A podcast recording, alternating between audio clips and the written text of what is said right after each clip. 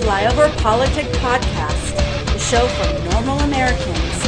From this undisclosed bunker, here's your host, Tony Reed.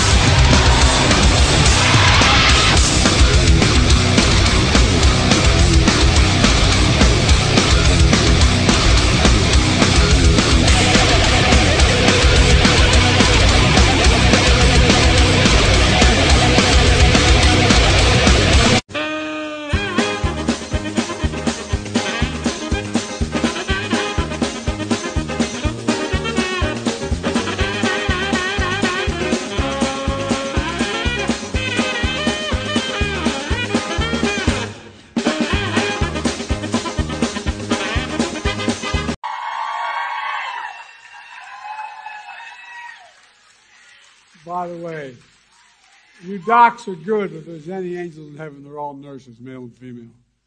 You know why? You guys let us, you guys make us, allow us to live.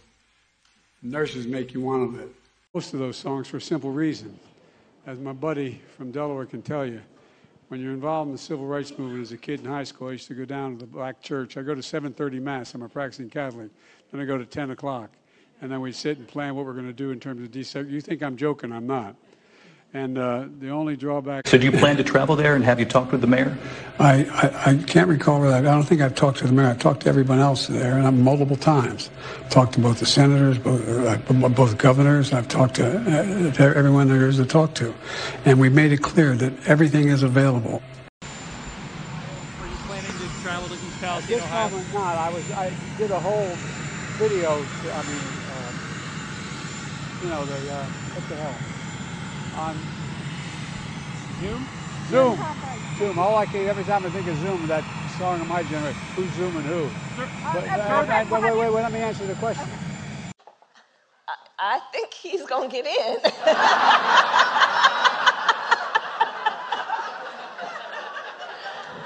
oh, you make us so proud. You make And frankly, and this is what really pisses me off, during the pandemic, we understood that small businesses were hurting. And we helped them. And it didn't go to the Supreme Court to challenge it. Big businesses were hurting. And we helped them. And it didn't go to the Supreme Court to challenge it. All of a sudden, when it's about our students, they challenge it. The corporations challenge it. The student loan lenders challenge it. That is not right. That is not fair. And that is what we are fighting as well when we say cancel student debt. And welcome back to Flyover Politic Podcast. It's the first of March, year of our Lord 2023, and what a good intro there. Mush Mouse, best communicator. He's Puerto Rican, Jewish, Greek, black. I did a new bump there because he fell again. I figured it'd work. And uh, Zoom, looking at Kamala like she's crazy in the union. The union are just so upset, so upset. They are playing so many games. But we'll get to it in a second. Gonna do a short show today. I got a million things. I'm doing a bunch of projects, and uh, yesterday I, I won't be moving my arms. I'm so out of shape. I, I did a bunch of freaking deck work for like three hours, and uh, oh my god, like everything hurts. It's so bad when you get old and then you don't really work. You sit on your ass. Uh, you get sore. So I seem kind of tense. It's not my stomach today. It's everything else. I didn't know holding a nail can make your hand not want to work the next day. Go figure. But anyway, gonna do a short show, a couple hits. I was gonna do a big hit on Dylan Mulvaney. Gonna save that for um, later in the week because we're about to hit our seventh anniversary as a show. That will be Saturday. So I'm going to do a woke show on Saturday and a few other things. Um, tomorrow is the 20th anniversary of Operation Anaconda. So on the back end of the show, I wanted to play a little excerpt from the Operation Anaconda podcast I did with interviews, not with uh, Lieutenant Reese, who doesn't talk to me anymore, but uh, I was going to get Chapman on and kind of relive that because it's hard to believe it's been 20 years.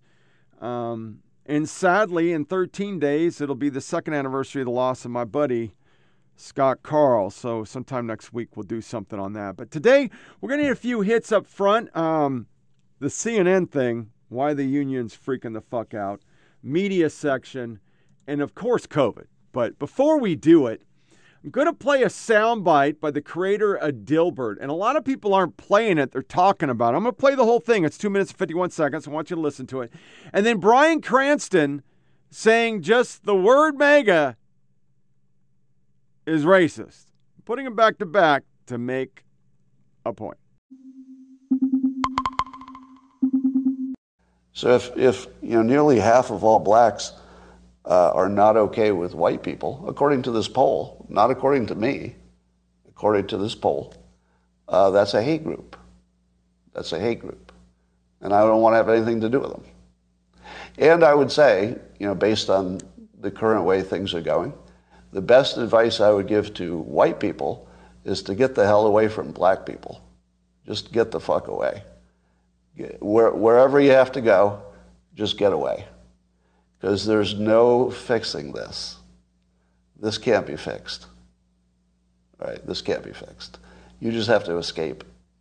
So that's what I did. I went to a neighborhood where you know I have a very low black population because unfortunately there you know there's a high correlation between the density. And this is according to Don Lemon, by the way. Um, so here I'm just quoting Don Lemon when when he notes that the when he lived in a uh, mostly black neighborhood, there were a bunch of problems that he didn't see in white neighborhoods. So even Don Lemon sees a big difference in your own quality of living based on where you live and who's there. So I, I think it makes no sense whatsoever as a uh, white citizen of America to try to help black citizens anymore. It doesn't make sense. It's no longer a rational impulse. And so I'm, I'm going to uh, I'm going to back off from being helpful to black America because it doesn't seem like it pays off. Like I've been doing it all my life, and I've been the only outcome is I, be, I get called a racist. That's the only outcome. it makes no sense to help black Americans if you're white. Uh, the, the, it's over. Don't, don't even think it's worth trying. Totally not trying. And there we go. You didn't expect that today, did you? but those who don't want to focus on education, you just need to get away from them. Just get as much distance as you can. That's my recommendation. Um, and I'm also really sick of seeing video after video of black Americans beating up non black citizens. Um, you know, I realize it's anecdotal, and it, you know, doesn't give me a, a full picture of what's happening. But every damn day, I look on social media, and there's some black person beating the shit out of some white person. I'm kind of over it. I'm over it, right? So I, I quit. How did we get to a point where we treated other human beings as slaves, and and we're okay with that? when I when I see the the Make America Great Again, my comment is, do you do you do you accept that that could possibly be construed as a racist remark? You know, you can't define racist as everything and then ruin people's lives over racism. It's kind of like the COVID situation. I'll rant on that. But the left, the media, the elites, they've spent a lot of time in the last couple years labeling everything. I mean, specifically after Obama got elected the second time, because they're kind of losing their grasp on America's a big racist shithole. And so they latched on to Trump and MAGA and George Floyd's murder and all that stuff. And in the scheme of it all, they just suppressed everything that was factual. And then when we pointed that out, we're even more racist. But you just can't say everything's racist. What the Dilbert guy said, would I say that in per on a no, I wouldn't. Black people have said it. I mean, you can gnaw and freak out, but black people have said the exact same things he said. And as a middle American white dude, it's a pretty true statement. You can no longer try to help black community. Even when you try to do the right thing, you're still fucking wrong because we have people roaming the earth that spend all day saying you're just racist because you're white. They're teaching it in school. You're just racist because you're colored. Doesn't matter what you do.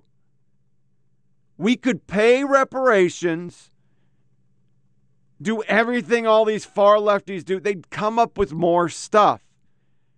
What do I base that on? Barack Hussein Obama. We elected a black president twice, we're still racist shitheads. We had a president who won an election on white supremacy as the greatest threat to America. They've guilted so many people with this crazy shit come out of Cranston's mouth that Everything is racist. Just not agreeing with them, not wanting to trans kids is racist. And the craziest thing is what's before the Supreme Court right now. This is a fucking headline. The fate of Biden's student loan forgiveness program that would impact scores of borrowers from a wide array of colleges and socio-economic backgrounds lies in the hands of nine relatively wealthy people who graduate from a short list of elite private schools. That is the most loaded headline I've ever seen. My reply to it was this is journalism. Then, where in the Constitution does it say executive branch can write checks? You're the same outfit who said previous POTUS couldn't write checks on border security. But now that a D is in office, it's cool. Also, didn't you spend four years spouting off about everything was unconstitutional? Every fucking thing was unconstitutional. Everything Trump uttered was unconstitutional. But now you're saying that a president has the right to wipe away billions of dollars of debt. Trump was trying to take money from the Defense Department to finish the border and secure it. Clearly, it was necessary because we've had 5 million people come in. I mean, never mind that you made Arizona stop using mill vans to block the border. But even on this, as we'll start our top six misinformation, CNN and NAACP say if you don't pay off everybody's debt, that's also racist. Uh, so, Desiree, you were actually, as I understand it, you had applied for this program. You had already been approved. Obviously, mm. that is now on hold. Talk to us about why it's so important for you to be there in D.C. this morning. Hi, yes, um, yes, I was approved. I was fortunately one of the ones that were able to get approved, so it was a great opportunity for that. But it means a lot to me to be here today, not only because um, it's important, it's a very important day in history to not only me, but also my peers. Um, being that I am an out-of-state student, I am already at a disadvantage. In comparison to my peers, I'm from Harrisburg, Pennsylvania, and my school is in Baltimore, Maryland. So I pay a large amount of loans in regards to, um, you know, being out of state and things like that. And it already kind of puts me, like I said, at a disadvantage. So with that, I feel like a lot of HBCU students in general, um, student debt in general has prevented a lot of HBCU students to engage in many wealth building activities in regards to investing, um, purchasing homes, and different things like that that will fill that racial wealth gap. That I mean, my God, man, you got to pick something. I mean, you think we'd have a better line on it since white supremacy is the greatest threat to America right now, Mr. Unity says. But not paying off loans predominantly for white hipsters when we all know he just did it to get midterm votes. But it's not constitutional. The House writes checks, not the executive branch. So you can't spend your whole fucking four years on a Republican saying everything's not constitutional and then say it's constitutional do what's not constitutional. I'm just saying. Then this came, and I, you know, because I was, going to go straight into woke, but then I changed the podcast. But I'm going to play this because this, this is fucking wrong. No two bodies are the same. Some pads never got that message, but Always Flex Foam did. It protects against different flows for up to zero leaks, and it flexes to fit all bodies for up to zero feel. Feel it yourself with Always Flex Foam. Yeah, yeah, I filmed that. What the fuck is that? Well, what the fuck is that? That's a dude. Yeah, the third one in. It's a dude. Let's just zoom into him. We'll just zoom that. See that that guy?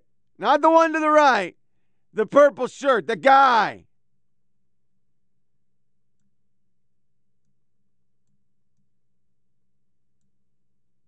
I don't understand why we spend so much time validating people with a fucking mental illness and companies feel like if they don't, they're going to get canceled. That we have a black dude who doesn't have a vagina on a tampon commercial or a maxi pad. Unless he has anal seepage, which was on quite a few drugs there for a while, which I don't I don't know what the benefit is. Like right now I'm taking a drug and sometimes it makes me feel worse. But my ass isn't leaking, so I keep taking it. If they gave me a drug to try to fix my stomach or whatever the fuck this part of my body that's still fucked up post gallbladder surgery, and it made my ass seep, I don't think I'd be using that drug. Something about ass seepage sounds bad. But maybe he has ass seepage. But they make other things, depends. Diapers for adults. Not a maxi pad. That's on mainstream TV. That was on, we were watching uh, middle of the day TV. And you have a dude with a maxi pad. Mean, I zoomed in. That's not a girl, not even remotely a girl. That's a dude. But they did it. It's a trans woman. But they're the most oppressed group in America. We need to make certain rights. Will Carlisle tweets every day and nobody replies because he doesn't have any followers about the threat against drag. Oh my God, it's so fucking bad. So, couldn't wait for next podcast. This weekend, I watched Saturday Night Live and I was shocked. And I'm not a fan of Woody Harrelson, but this had to be going off the rails. This was not approved by NSNL. From Jeremy. and start reading. Okay, so the movie goes like this The biggest drug cartels in the world get together and buy up all the media and all the politicians and force all the people in the world to stay locked in their homes. And people can only come out if they take the cartel's drugs and keep taking them over and over. I threw the script away. I mean, who is going to believe that crazy idea? Being forced to do drugs? I do that voluntarily all day long. We are two years in to a presidency, over two years, two years and one month. 25 months into a president. SNL doesn't do any spoofs of Biden. Uh, the, I've done more jokes about Biden than they have. They're still doing Trump, Fox News, and dogging conservatives because they're no longer about comedy. When you go back to the guys I listened to, Dana Carvey and fuck, they dogged everybody. David Spade, His Hollywood minute was every motherfucker. It didn't matter if you were woke or you were broke. It didn't matter if you're right or left. Everybody got a dose of mockery. I remember watching way a long time ago where a president fell once and they did a whole skit where he was walking around falling on the house. I think it was Ford. They don't do the falling. They got a guy who's got a great Biden. Heard it on the podcast, Fly on the Wall. They have not touched him. They don't touch Democrats because they're all a bunch of sniveling, woke pieces of shit. I watch it each week to get one line. It's usually the good burger dude who's funny. He's been there 45 fucking years, the longest anybody's ever been on SNL. And he's still funny, and he doesn't do politics. The great black gal, and I can't remember her name, I loved her, the one from Ghostbusters. She left the show because of it, because all it was is political theater. They're trying to be Jon Stewart, Colbert. They're not about comedy anymore. And instantly, every media conspiracies. Well, let's let's look at it a second. Did Pfizer give money to media outlets to push the vaccine? Did the U.S. government? Yeah, they did. They pushed a vaccine that has fucked people up. Hi there. I'm one of them. And then right after this rolls, well, we get the Wall Street Journal and the FBI is now on top of this and the energy part. It's a lab leak. What every person with some common sense believed a week after COVID broke. I mean, it's just rocket scientry. Jon Stewart got treated like shit for talking about the lab leak. Here he is now. The Department of Energy came out with a report saying that they have, they said low confidence, but that uh, the COVID 19 uh, was a result of a lab leak. Uh, are you are you trying to get me canceled again? I know. I've, I've gotten so many texts being like, is Jon gloating? Do you feel vindicated? no, there is no. There, what? The, first of all, I, I, wasn't waiting for the Department of Energy to weigh right. in on it. Like, that's one of those. You were like, you were refreshing the Department of Energy feed. What, what, what is the Department of Energy? With low confidence. It's it's not about certainty or the the larger problem with all of this is the inability to discuss things that are within the realm of possibility without falling into absolutes and litmus testing each other for uh, our political allegiances as it arose from that. My, my bigger problem with, with that was I thought it was a pretty good bit that expressed kind of how I felt. And the two things that came out of it were I'm racist against Asian people and how dare I align myself with the alt right? And I thought, well, that's such a peculiar, you know, and for those of you who, who don't know what we're talking about, and God, God bless you if you don't. Uh, I had gone on Stephen Colbert's show. Uh, Stephen is a, a young, up and coming uh, in, improv actor uh, with the program. He'll make it. And and just really very wide hips, surprisingly. Um, but the the point was I was doing a bit about, and it was similar to a bit I've done on religion. I used to do a bit about religion, saying religion's giving comfort to a world torn apart by religion. So the idea was, uh, you know, about the vaccines and other things that science had uh, truly helped heal a world from a pandemic, uh, probably called by science. And then I proceeded to go on a kind of a long tangent about why that, why I thought that. Um, and the backlash was swift, uh, immediate, and yes, uh, quite loud. Uh, Right. And again, I didn't take that personally either. Like, we live in a world where, like, I have my opinion.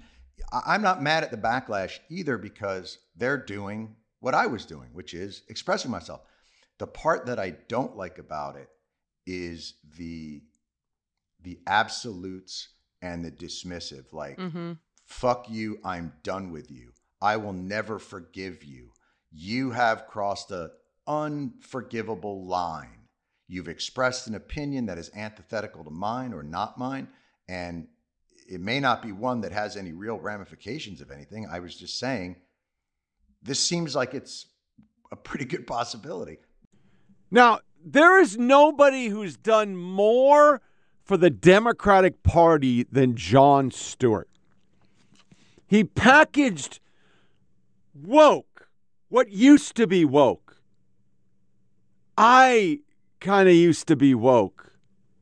My brother Matt probably was woke. Jenny was woke. We used to be more liberal than conservative.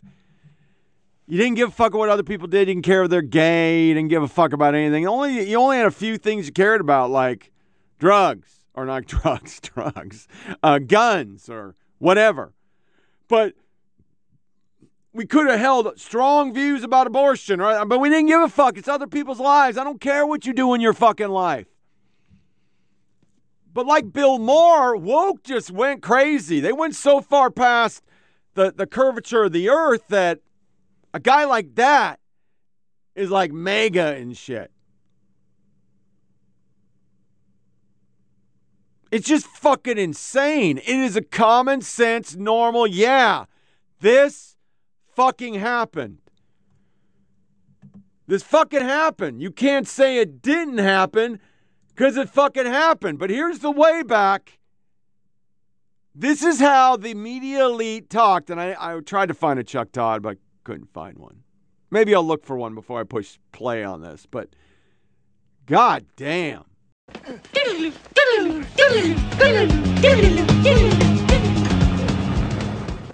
a lab in Wuhan, China. And yet this week, Donald Trump is still pushing the debunked bunkum, despite his own intelligence community's findings that that is simply not true. On Thursday, the intelligence community released a rare statement saying they agree with the scientific consensus that the virus was not, not, not man-made. But it's not like Trump has a history of going against the words of his own intelligence community or anything. The director of national intelligence is also pushing U.S. intelligence to find evidence for this theory that the virus was accidentally released from a lab in Wuhan. That's his new angle to feed the wingnuts, uh, to treat this virus like it was a conspiracy of some kind. It should have never happened. This plague should never have happened. It could have been stopped. But people chose not to stop it. what people? Tomorrow he'll blame the Spanish flu on Antonio Banderas. Trump has also reportedly been upset with his. How it may have spread from bats to humans continues to be a subject of investigation. Because we don't know where the novel coronavirus came from yet, the conspiracy theories fill the void. I'm telling you, the Chi-Coms are trying to weaponize this thing. Here's Conservative talk show host Rush Limbaugh with zero proof suggesting a Chinese bioweapon lab is to blame. A Chinese official tweeting it might be U.S. Army who brought the epidemic to Wuhan. But to find the real source of this pandemic, it's best to leave it to science. CNN has spoken to a half dozen virus hunters who right now say anyone who claims they know the exact source of the novel coronavirus is guessing. Did it come from bats? Most likely. Chinese researchers have already determined the coronavirus is 96% identical at the whole genome level to a bat coronavirus. Traditionally driven by science not presidential politics. And the scientists aren't the only ones rankled today by Trump's effort at reputational repair. The New York Times also advances recent reporting on U.S. intelligence agencies, which we learned this week provided intel in the president's PDB as early as January about the lethal spread of COVID. Those same agencies now have been tapped with investigating one of Trump world's most favorite conspiracy theories. New York Times reports this, quote, senior Trump administration officials have pushed American spy agencies to hunt for evidence to support an unsubstantiated theory that a government lab in Wuhan, China was the origin of the coronavirus outbreak. That's according to current and former American officials. The effort comes as President Trump escalates a campaign to blame China for the pandemic. Some intel analysts are concerned that the pressure from the administration officials will distort assessments about the virus. There'll be no mea culpas on this. All we've gotten this week is the Hill. Republicans jump on LabLink. Of course, you knew that. And then this exchange, which was pretty interesting, with uh, Nate Silver and Mehdi Hasan. Whelp, the behavior of a certain cadre of scientists who used every trick in the book to suppress discussion of this issue as something I'll never forget. A huge disservice to science and public health. They should be profoundly embarrassed. Well, that's not what Mehdi fucking Hasan believes. The simple reason why so many people weren't ta- were keen to discuss the lab leak theory is because it was originally conflated by the right with Chinese bioweapon conspiracies and continue to be conflated by the right with anti-Fauci conspiracies. Blame the conspiracy theorist.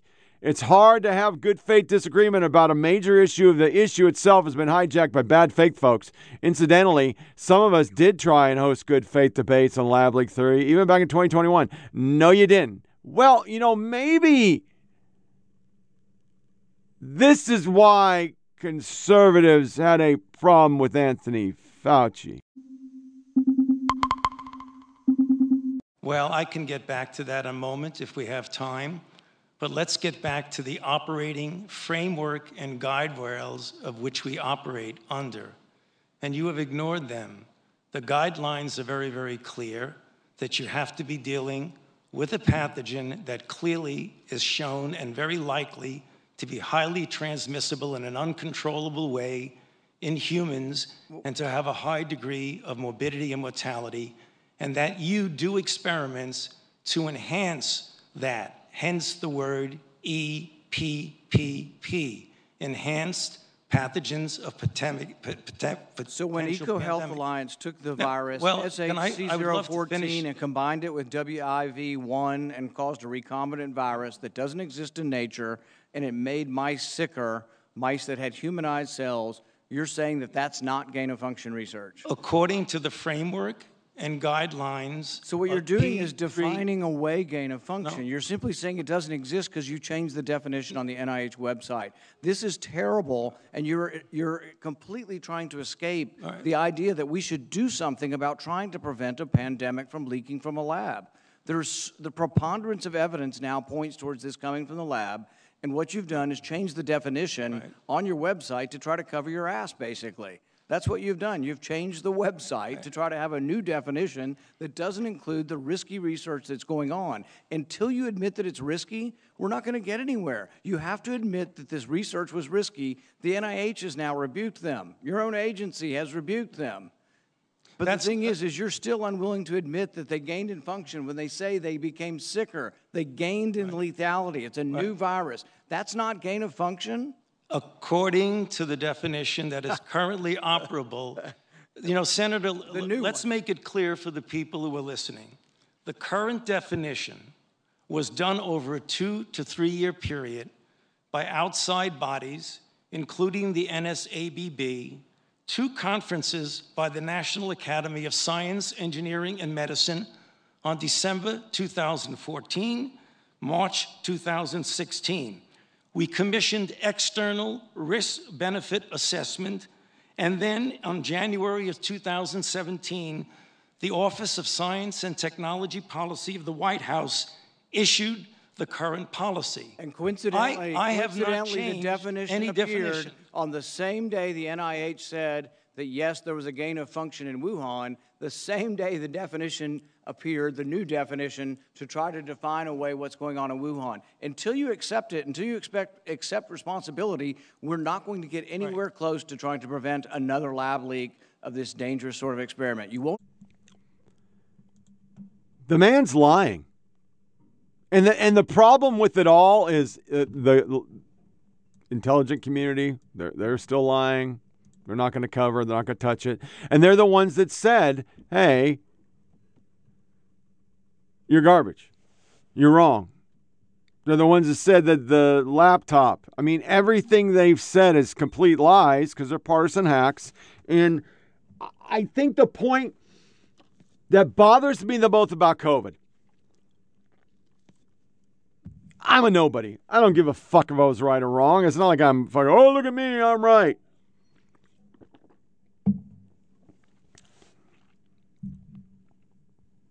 They ruin people's lives. They ruin businesses.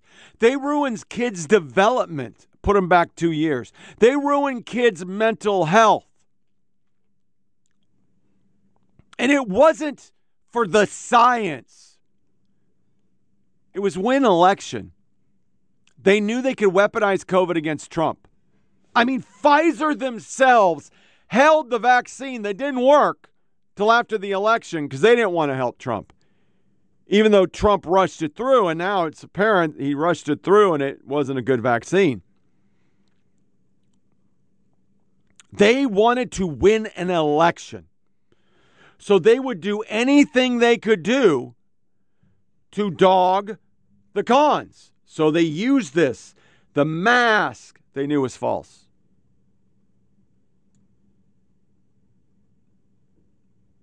They knew it. They knew the vaccine wasn't working, but they said you get jabs. And they knew from day one that Fauci had financed this. And they didn't want to get wrapped up in it. Plus, they did investigations. Let's think about that. They've investigated everything during the Trump administration except for COVID. The, the, the handling of COVID, they haven't investigated the lab leak. They haven't, they haven't investigated anything. They don't, they just don't care. Because if they brought that back up, just like January 6th, and why they steered it all to Trump and Trump only, is if you actually get in there and start digging, they're going to get revealed for what they did. They fucking lied. They did it all to win an election. And that's just some fucking sawed off bullshit. You ruined people's lives to win an election. How shitty are you as a human being to do that?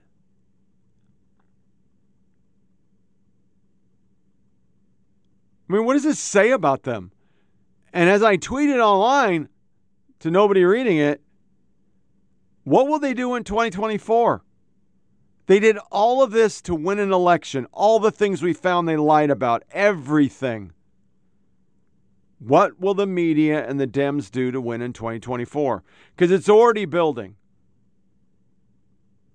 I, I had a soundbite of fucking the media now, three of them. I'm not even going to play them because they're just playing it off. Well, there's the report now. So, uh, yeah. Oh, well, we were wrong. They're not going to say that because they're already on their next hit. New York Times, Culture War Mad Lib. NPR happily relays student comparing DeSantis to Castro. And then what I've been saying they were going to do all the fuck along. They're serious because anybody who is opposing them is a threat to democracy. Ron DeSantis will destroy our democracy with deadly precision. I cannot emphasize enough how dangerous he is. How dangerous he is. This woman is Ruth Ben-Ghiat. Her books are modern uh, fascist Modernities, strongmen, Mussolini to our president, Italian fascism, authoritarians, propaganda, Ruth Bader Gam, professor, NYU, consultant, columnist at MSDNC, book strongman, Substack on democracy's threat. And if you go to her webpage or her Twitter, we played her. Remember this? Lives under some form of illiberal rule. Disinformation about current So they're they're full fledged. Here's just the two best of Ron DeSantis makes Trump less of a Hitler and makes Hitler Hitler.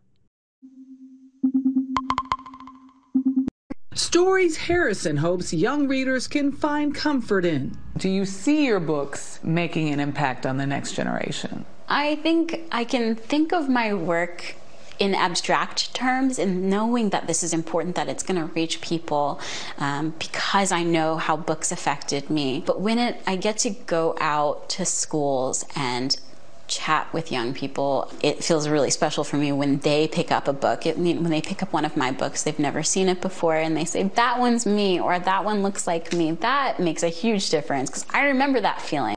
An important footnote to the story Sulwe has been banned in some Florida schools and might be banned statewide under the Stop Woke Act. But a story about a cartoon creator becoming the voice of the great white male freakout doesn't end at Dilbert or even at Elon Musk. It ends, or rather begins, with white grievance politics potentially becoming U.S. federal policy. If Florida Governor Ron DeSantis becomes president of the United States, which he is clearly aiming for, America will become the land of total government control over women's bodies, black history, gender identity, how you can teach, learn, read, think, even talk. It would essentially be a more functionally authoritarian version of Trump, a more action, less personality type of president who's basically offering two options pre civil rights America or total control of society. But of course, his robust PR team has you thinking quite the opposite, which is why his new book, titled, and I'm not making this up, The Courage to Be Free, The Courage to Be Free, as a firsthand account from the blue collar boy with a dream to take down Disney and librarians. It got scorched by the New York Times. Op- but let's be honest, it's just not him. Here are one, two, three sound bites. Because it's a slow news week. GOP equals death to democracy, disinformation, panda bears being butt fucked by polar bears, and then shot in the face by gun owners. It is only February, and already state lawmakers across this country have introduced over 300 anti LGBTQ bills. They range from bathroom bans to Tennessee leading the way on a bill to ban drag shows on public property. Well, our nightcap is still here. George, you know I'm turning to you first. Your book, All Boys Aren't Blue, has been under attack for years. Yes. What do you think about this onslaught of bills? I mean, drag shows, who even cares that much? Yeah. I mean, we have to get to the reality of the situation. A census came out, uh, I believe it was the 2019 or 2020 census, and it basically said that Generation Z uh, was about to be more non white than white and was already identifying as 20% LGBTQ. And so when we look at what is happening, the book bans, we look at Roe v. Wade, when we look at Don't Say Gay bills, they are all tied together. This one census that is showing that the demographic in this country is changing so rapidly is the reason that all of these anti LGBTQ bills are coming out. It is the reason why they are trying to force white women in particular to have more children. The, as I said, the, the new book is Caste The Origin of Our Discontents. Uh, it came out two years ago, but it's now out in paperback. The New York Times review called it the keynote nonfiction book of the American century thus far. Um, for those who don't know, explain the concept of caste and how you perceive that within our own cultural context. Well, first of all, caste is essentially an arbitrary, artificial, graded ranking of human value in a society. Any society, and we often think of that word applied to India, you know, the, the, the most recognizable caste system in the world. And yet it turned out that our founding fathers actually replicated or created a parallel kind of hierarchy. But what they did was you could use any number of metrics to create a, high, a caste system. You could use uh, religion, you could use ethnicity, you could use immigrant status, language, all of that. But in our country, what the colonists chose to use was this the metric of what people look like, meaning race. So race was the tool that was used to divide and to rank people, to determine who would be slave or free, who could own property or who could be property, and we still live with the after effects of that. Bonnie, let me ask you also. I want to follow up on a conversation we had last hour. You know, you and I were talking. We sort of stumbled halfway through uh, the the term uh, 21, 22, going into the 22 elections about we you know we always say well what should republicans say? What should democrats say? And at the end of the day there was so much craziness coming from the republican party we sort of settled on uh, weirdos freaks and insurrectionists. That really was a great summation seriously yeah. of their policies of, of, of their their uh, temperament of, mm-hmm. of the way they carried themselves. They were freaks, weirdos, and insurrectionists, and it turned off swing voters, independent voters, suburban voters, educated voters, and they lost again for like the sixth year in a row. Now, uh, we were just talking uh, with a Michigan senator last hour, talking about how two of the most important states for Republicans, Michigan and Arizona, two states that they lost in a big way that they really needed to win in 2022. They now have people running their parties that are even bigger insurrectionists, bigger weirdos, bigger freaks. One woman who, who is now running the Michigan GOP, uh, a party that just got wiped out last time. She lost her race in 2022 by 14 points and still hasn't conceded. And she still is an election denier on Donald Trump's 2020 race. Again, I just wonder, I just wonder, are these people spies? Are they double agents sent by the ghost of Ted Kennedy to undermine the Republican Party? Look, the problem, it, it, Joe, you and I have talked about this a lot, and we, we both said, yeah, well, you know what'll happen is they'll keep losing, and that'll be the wake up call. And, and obviously, they, have been right. putting on the snooze button. It has not been the wake up call.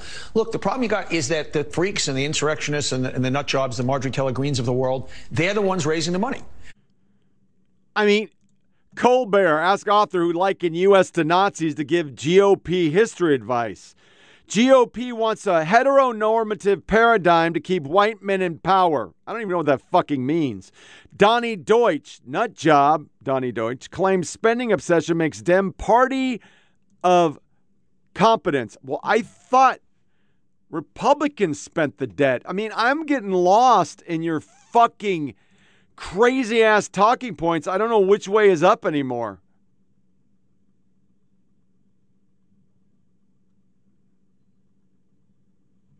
And then we had Mr. Mr. fucking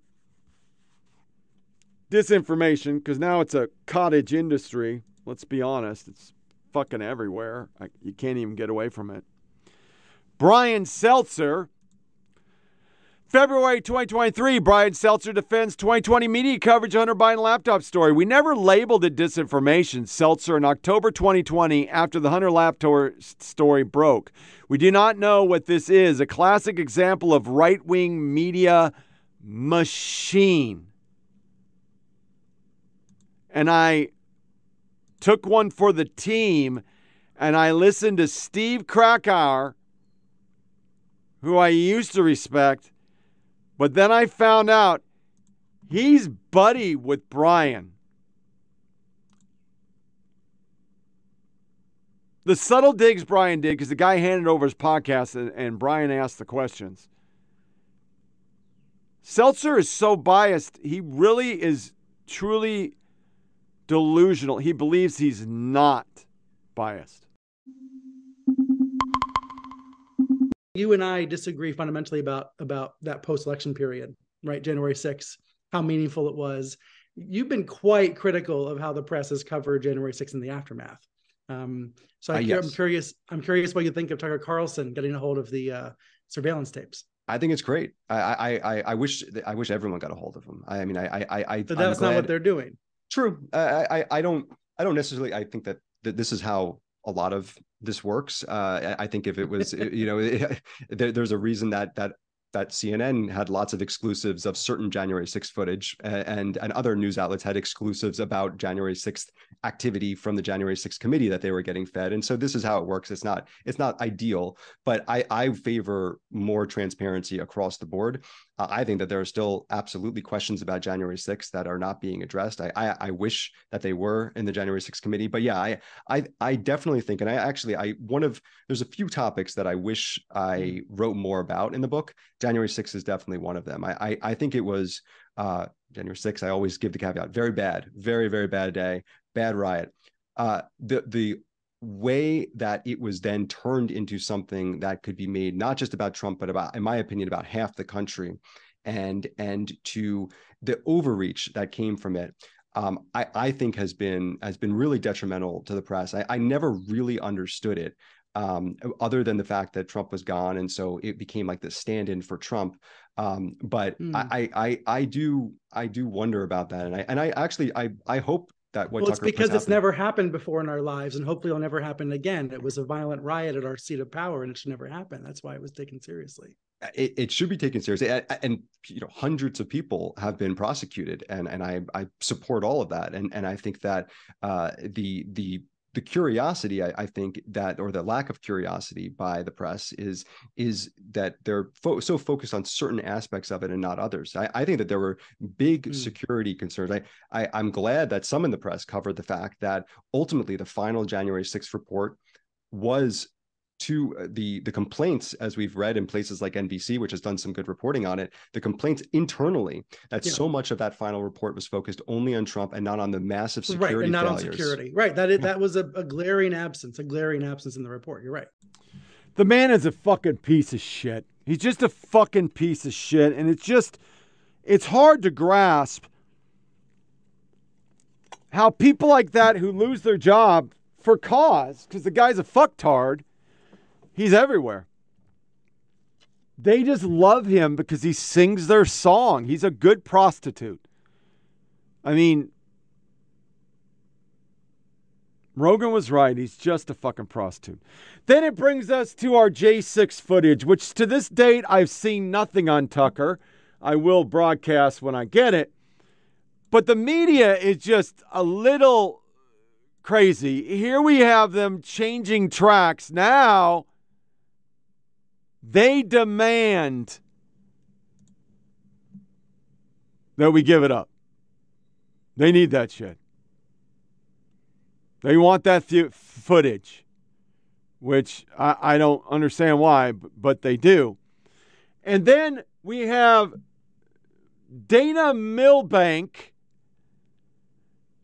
saying it doesn't belong in the public domain, and then MSDNC again just caught up in the hate and utter contempt they have for Tucker Carlson. Dana, for the last question, I want to get really both of you, but I'm going to start with you, Dana. Uh, Speaker Kevin McCarthy is under fire for sharing about 44,000 hours of surveillance camera footage from January 6th with Fox News host Tucker Carlson. Other media organizations, including NBC News, have demanded access to the tapes as well. The Speaker is more than just a political leader, they also oversee the day to day administration of the Capitol, including security. Is there something unprecedented about what McCarthy has done here, Dana? Yeah, I mean, day after day, it seems that he breaks uh, uh, precedent after precedent. This is another one of the promises he made to the holdouts to uh, to give him uh, the speakership. Uh, according to Matt Gaetz himself, this is one of the things that Kevin McCarthy promised to release uh, all of this footage. Of course, he's not released it. He's released it specifically uh, to Tucker Carlson, who can edit it and doctor it any uh, which way. Look, I understand why the other media are asking for the same thing. The truth is, this doesn't belong in the public domain for anybody. Uh, uh, Chairman Dean, um, since you brought up Fox News, Eugene, uh, I got to have you listen to um, what Tucker Carlson had to say on Monday about um, having access to January 6 material from Speaker, Speaker McCarthy. Watch this. Producers, some of our smartest producers, have been there. Uh, looking at this stuff and trying to figure out what it means and how it contradicts or not the story that we've been told for more than two years. We think already that in some ways it does contradict that story he sounds so grave in his tone, but your view on Fox News having access to all that footage. So here's the problem, Jonathan, and I'm not sure how to fix this because you know we're uh, the, the the our news outlets on the center left are just as problematic. In fact, we're the fact that we're even talking about this right now is a problem. Can you imagine 10 years ago people covering Rush Limbaugh like this? It's like they got to decide what do you want, man? And once again, I don't understand, and I, I say this 100% from the heart. I don't understand why you'd be against this. If J6 was worse than the War 1812, Hiroshima, 9 11, Pearl Harbor, and the invention of the Daily Wire, my assumption is you would want more information, not less. But that's the deal. They don't want it. This twat, and I said twat, that we used to follow on the show, or we did a couple times, Kat Abu, she got a full fucking page spread. This is the New Yorker. This is our media. Annals of Communication, watching Tucker Carlson for work, according to Kat Abughazaleh, a researcher at Media Matters for America. She didn't say that on her Twitter, by fact. You don't know Fox News until you're watching it for a job. This is a full page spread. All right. And, and I didn't grab this picture, but let me grab this picture. Um, now, is there a little butt hurt with me on this? Okay, there's a little butt hurt. I mean, I, it's pretty much my podcast. I mean, I do media. I'm always doing media. I don't get a job from that, but Brian Seltzer started a blog in college and got a CNN gig. I sent my shit to Daily Wire. They told me to get fucked. They didn't even respond. But I don't understand why the fuck I can't do this. I mean, I do this for a living because I don't have a job right now and I'm getting healthy. But anyway, they they make them look like they're fucking heroes. They're saving democracy. Here's one of her videos. I don't want to be conceited, but at least mine's more interesting than this catty, snotty little twat. If you don't watch Fox News, here are five totally real and definitely not made up stories you might have missed this week. Democrats don't deserve to vote. Sean Hannity was all in on Marjorie Taylor Greene's national divorce plan, and this was his favorite part. Banning people who move from blue states to red states from voting for five years so they don't bring their bad politics with them. Two things here. Sean Hannity just openly supported disenfranchising Americans, but also, Hannity lives in New York. If he moved to a red state, by his own logic, he wouldn't be able to vote. I actually favor that idea. Straight white men are the most oppressed people in society. Now, this is a normal Fox talking point, but they usually aren't as explicit as Tucker was this week. A white man, which is to say an untouchable, the bottom of the caste system, that is bad. And then he added, Why would straight white men continue to pay their taxes? So when your conservative uncle says that verbatim, just know it came from Tucker. I do have some good news. Racism is extinct not racism, but the word racism, and not for any reason that you'd think. The word racism is almost extinct now. We can't discern true racism yeah. from wokeness. I'm begging conservatives to define wokeness for me, just once. That's just a goddamn fucking Lady Gaga wannabe fucking Fruit Loop. I'm just saying. But yeah, I'm bitter. I think I do a better show. Anyway. To our lighter fare, sent to you by Matt in Oregon. Woke publisher turns the Oompa Loompas gender neutral from Freedom Tunes. I had to read that. I'm getting glasses this week.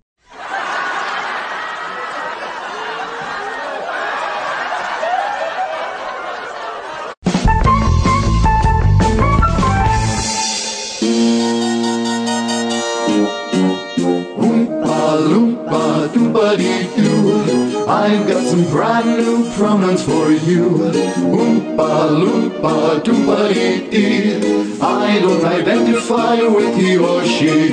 What do you get when you misgender me? A visit in the night and two broken knees. For challenging my right to exist. Don't make me have to repeat this.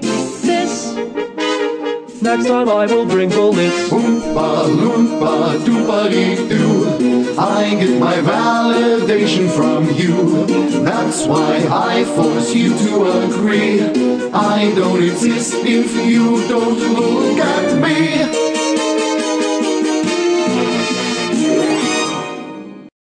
What was that?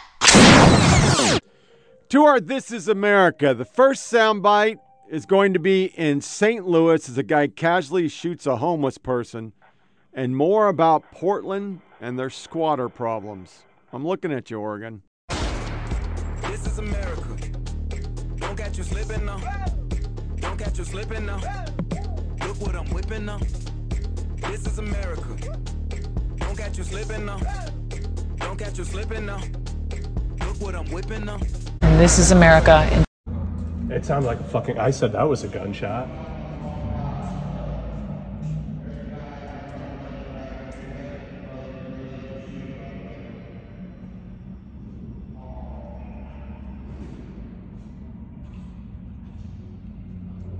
I didn't hear it. I mean, maybe the dude shot, but it seems fine. Even know what. Yeah, hit. There he goes.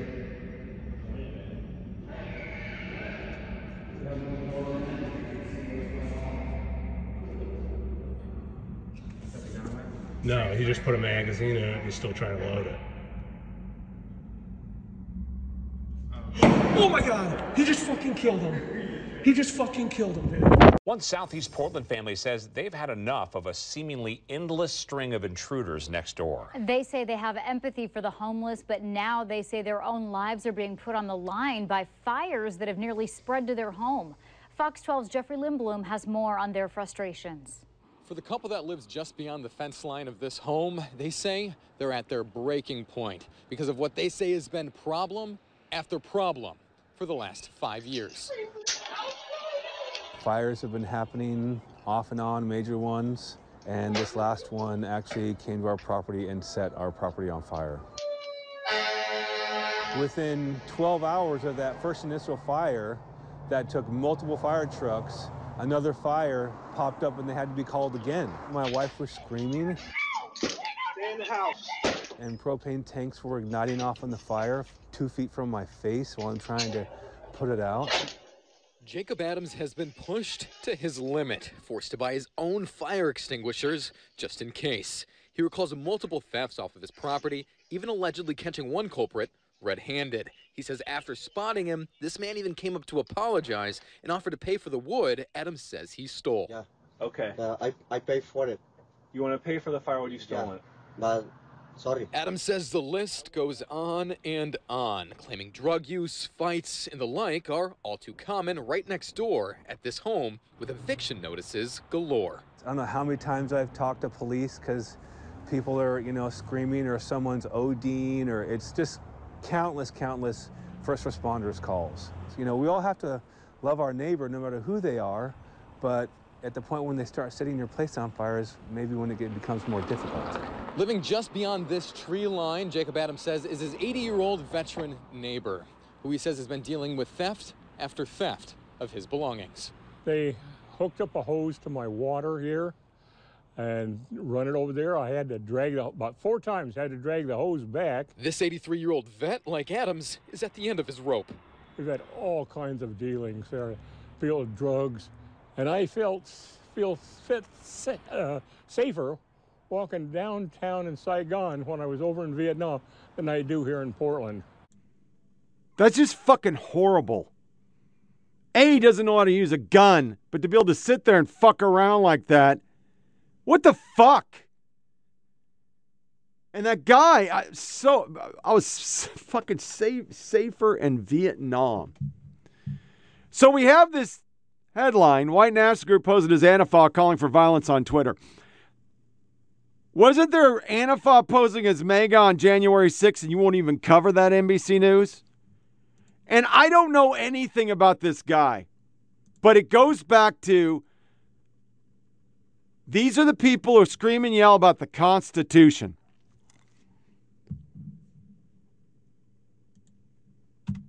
What the fuck is that? What the fuck is that?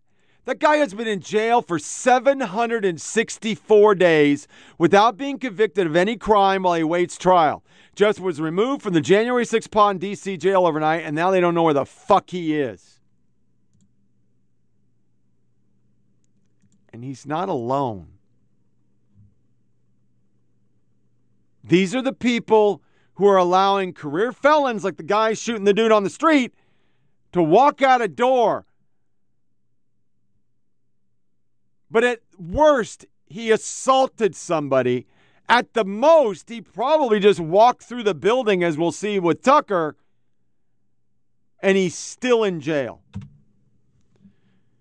This is from NPR. We pay for this, so this is state media, lefties. Though White House is ready to go. Okay.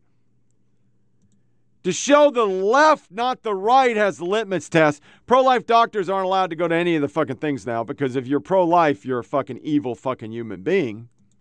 And two investigations you won't hear from first butt leg, I'm going to play, and Stacey Abrams under investigation for financial shit, which is anybody fucking surprised? I'm not fucking surprised. But this butt leg one, I'm a I, I can't wait to see how the media covers this shit. All right, joining me now is the man launching that investigation, House Oversight Committee Chair James Comer. Congressman, good to see you. Uh, listen, I want to get your you. I want to get your take on on this because uh, we reached out to Mayor Pete for a comment, and we were actually referred to this tweet that says, "I'm alarmed to learn that the chair of the House Oversight Committee thinks that the NTSB is part of our department. NTSB is an independent and with good is independent and with good reason. Still, of course, we will fully review and respond appropriately." Congressman, how do you respond to Mayor Pete's ridiculous tweet? What he referred to as a typo in the letter that had absolutely nothing to do uh, with what we were requesting from Mayor Pete. Uh, we want to know the response from the Secretary of Transportation. The people in this community in Ohio are concerned. No one from the federal government seemed to uh, express an interest in their well being, no one at high levels of the government. And we want to know what communication took place uh, who made what decision based on burning the chemicals? Uh, how do we know who's coordinating with uh, the EPA and other and, and other emergency agencies that will ensure that groundwater is not contaminated? We just have a lot of questions, and this administration has been too busy uh, to provide answers for the American people. The president is out in Ukraine promising more tax dollars to to Ukraine uh, to protect their border when our border is unsecure. And the Ch- Secretary of Transportation has had personal time. He hasn't had time to go out there. So we want to know exactly who's in charge and uh, what decisions were made and when they were made.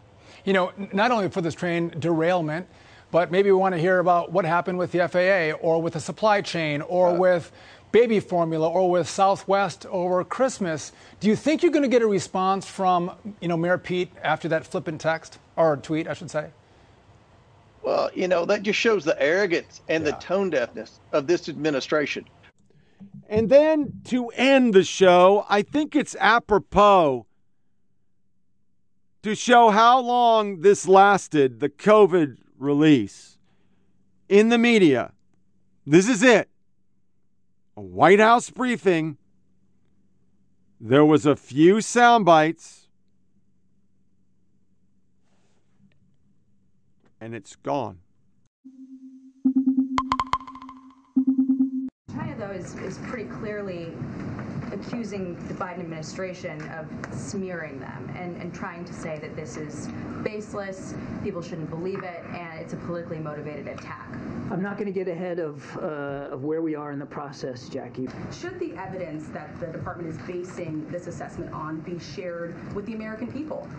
As I said, if we have something that uh, we believe uh, can, can be reported to the Congress and to the American people that we're confident in, uh, we'll, we will absolutely do that. You said that right now there is not a consensus. Will there ever be a definitive answer from the Biden administration on the origins of COVID 19? And how much of that is dependent on cooperation from China?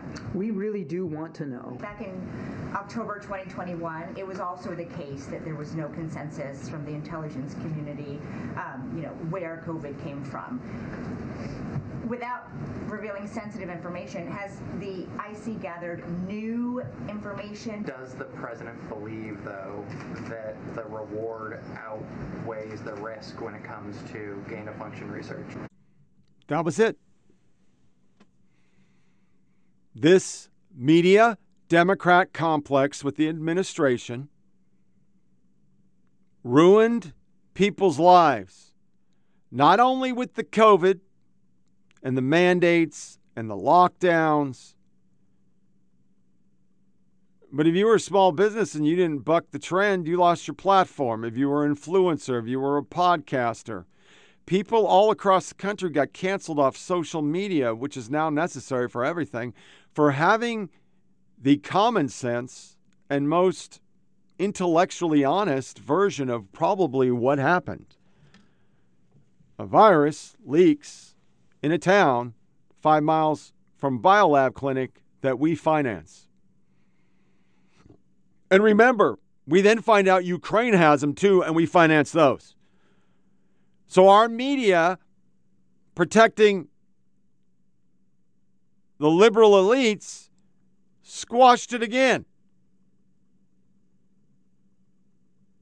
As they have squashed every scandal under Trump, which was bullshit, both impeachments that Biden's done himself now. In fact, it's more clear on the video with Biden of his corruption in Ukraine than Trump's phone call with a highly partisan Democratic operative called Vindman, who just happened to be an officer in the Army. The laptop, 80 voting laws changed, mail in voting without signature verification, five districts stop fucking counting because of water leaks, and then just dump mass quantities, suitcases in Fulton County. Stacey Abrams rigging the Georgia election so bad that we had to go back and fix it. Facebook pumping money into it. Soros electing fucking liberal DAs across the country that are now leading to crime and murder rates. And no intellectual honesty that why are people from January 6th still sitting in prisons? 767 days, 770 by now. 71, 72. You know, when I was a kid,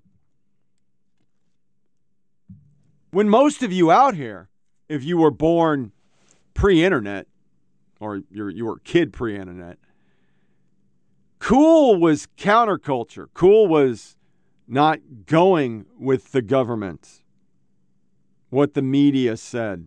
We used to be a country of rebels some rebel motherfuckers, not Southern rebel, fucking easy fucking social justice warrior. I'm not talking about fucking the Confederate Army. We just changed a ship name because it was named after a Confederate victory.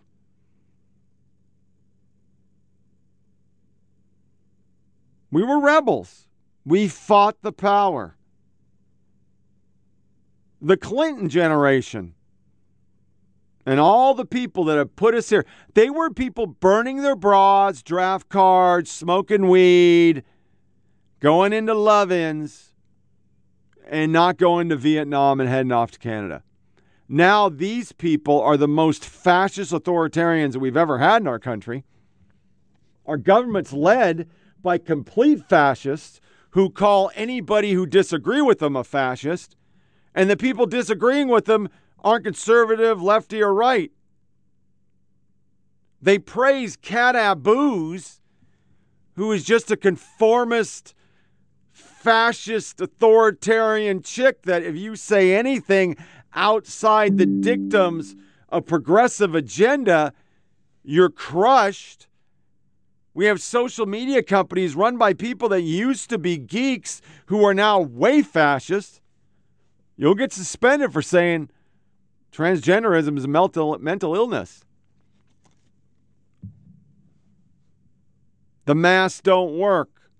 It was a lab leak. The vaccine actually harms people. Those are all things you lost statehood. You're gone. Those are the people that think that's cool now everything the government says, the FBI says, is cool and questioning things. The birthright of every American, the ability to question their government and their leaders, hold them accountable and say, no, that is wrong. That is bad now. MAGA is racist. The guy who did one of the most edgiest TV shows, Breaking Bad, ever. And a show my wife makes me watch every week, and I fucking can't stand it because of him. It's a great show. But I hate that guy. He is a fucking fascist. You have construed everything as racist, and a guy who does a fucking pretty edgy fucking cartoon says what black leaders, Don Lemon has said that. He's done. He's done. He'll never draw a cartoon again. It'll never be printed. It's gone. It was wiped off the pages within three days. For saying things that are borderline, but they've already been said by black leaders. And once again, just like lab leak, cloth masks don't work, common sense. Tell me why right now, in the culture the left is pushing, why would you go out of the way to help black people?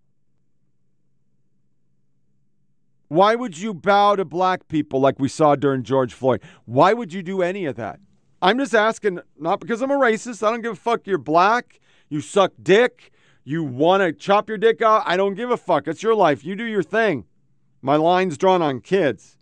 I don't even care about abortion, even though I think it should be restricted. But I go, fuck it. You're going to go do it anyway. There's going to be fucking abortion mills whether we ban it nationwide or not. I mean, I watched a whole segment on MTP this weekend that they said there's no way the GOP is going to win any seats in 2024 or the presidency because they're so far against abortion. But it was a national poll, not a local poll. They're doing these laws in states with constituency who want restrictions. So, no. The Tennessee law just passed. Uh, Channel 5, 4, 2, all were drumming up three or four people at a protest because it's just not an issue here. It's not like people go to the poll and go, oh, abortion, that's why I vote. Only far lefties do it. And they're freaking out about it, but they live in states where you'll be able to chop your baby's head off as a toddler. They fail a fourth grade spelling bee, you can go fucking euthanize them. Those states are still going to do live birth abortion, so why do you fucking care? But anyway, that that's that's what they fucking were saying this weekend. You're not going to win anything unless you are pro-abortion. That's that's our country right now. These are the people. And in that argument, just like every argument, it doesn't matter if you're talking about climate, about the war in Ukraine, it's racist. So why would you just do what you always do? You treat everybody the same. You don't do more for one race or less for one race. It's the Army. I, still live by the Army ethos. Everybody's green. I don't give a fuck if you're Puerto Rican, black, gay, tranny, liberal. I don't fucking care. I just treat you like I treat everybody else. Why would you go further out on a limb? Because the whole concept is you're white, you're a racist. You're white, you're the reason there was slavery. You're white, you're everything wrong, and why you can't get a good burger at Burger King. I'm not saying I would say that, what he said, but I'm saying what he said has already been said by black people. Black conservatives, black middle of the road guys. Motherfucker, motherfucker. Goddamn, my brain just locked. Uh, Samuel L. Jackson has said the black community's fucked up.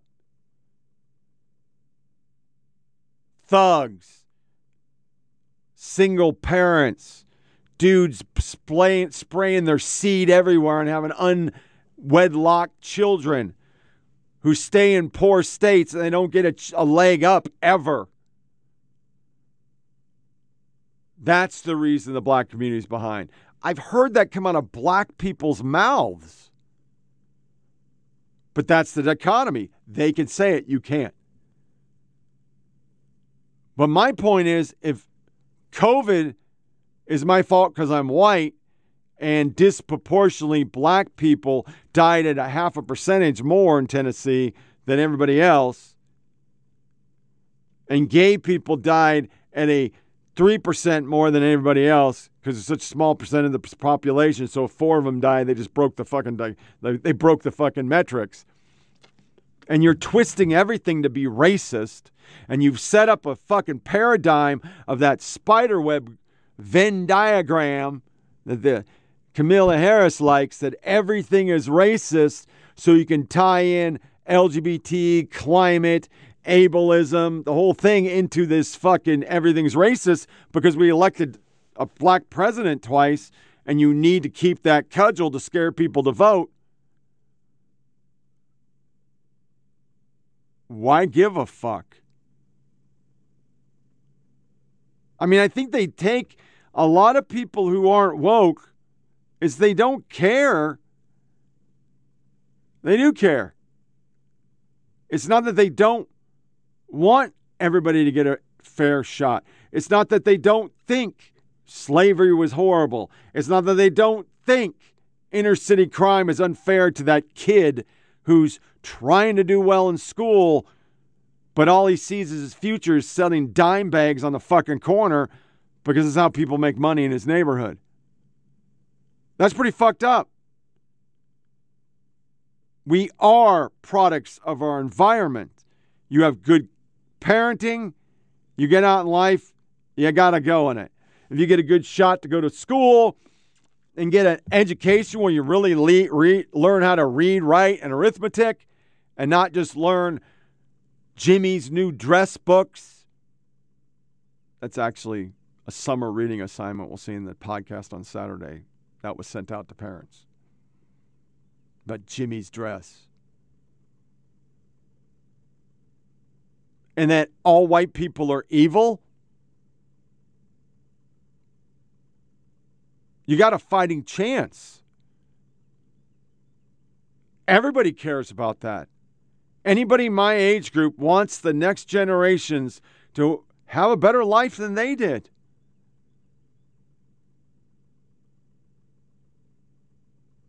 But what's the point? We've gotten to a point post Floyd and in this admin of unity with DEI that it doesn't really matter if you put that filter on your Facebook or Twitter. I stand with Black Lives, Black History Month. It doesn't fucking matter. Because D'Angelo, Hannah Jones, Jemele Hill, everything's going to be all white.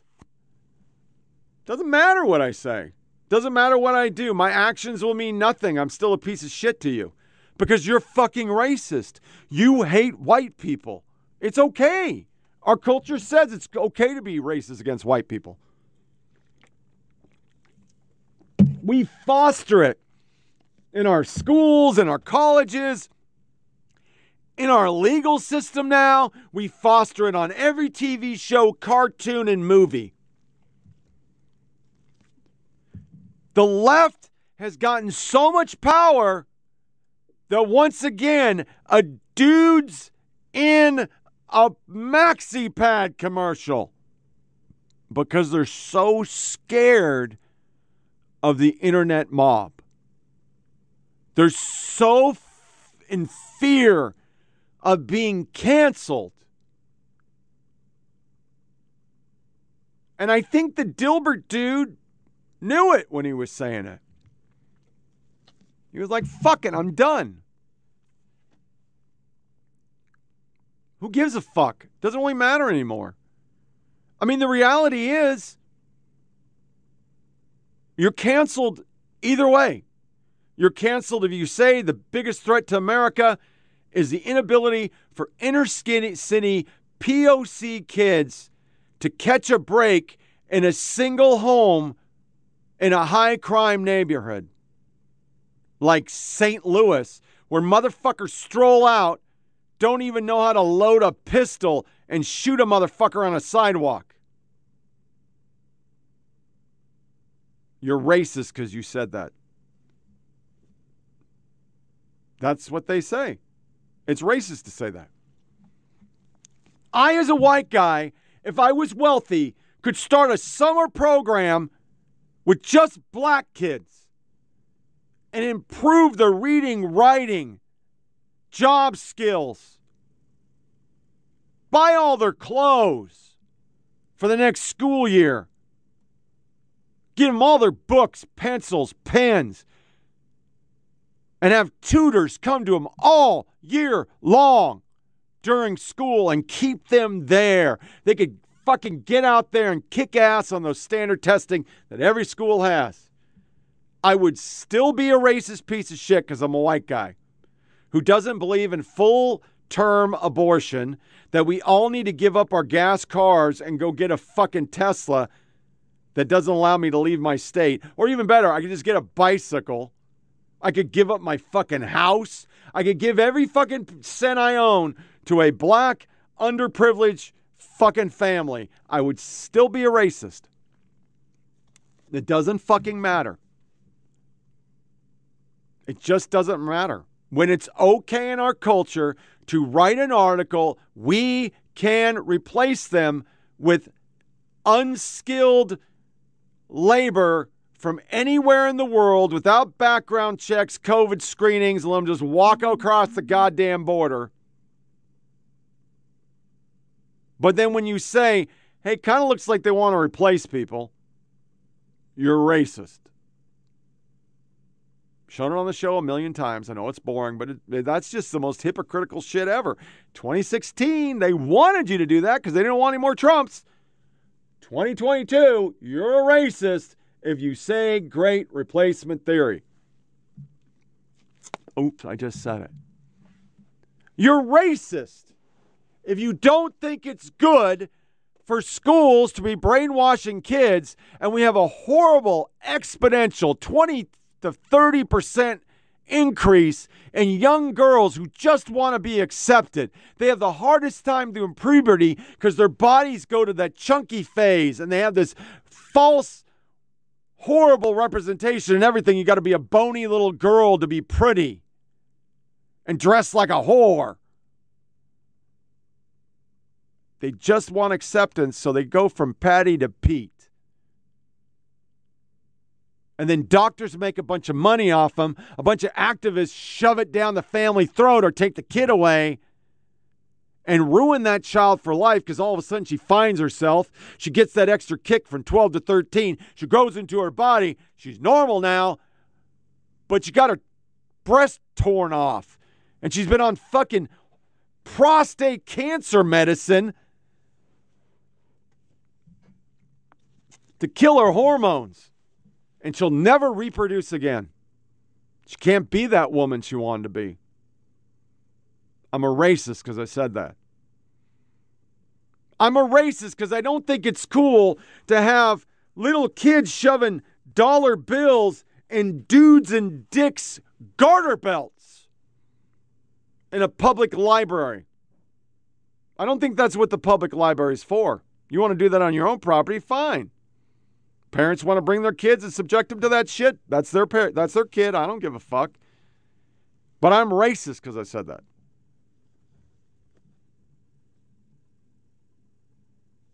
Twenty twenty election changed 80 voting laws without legislation.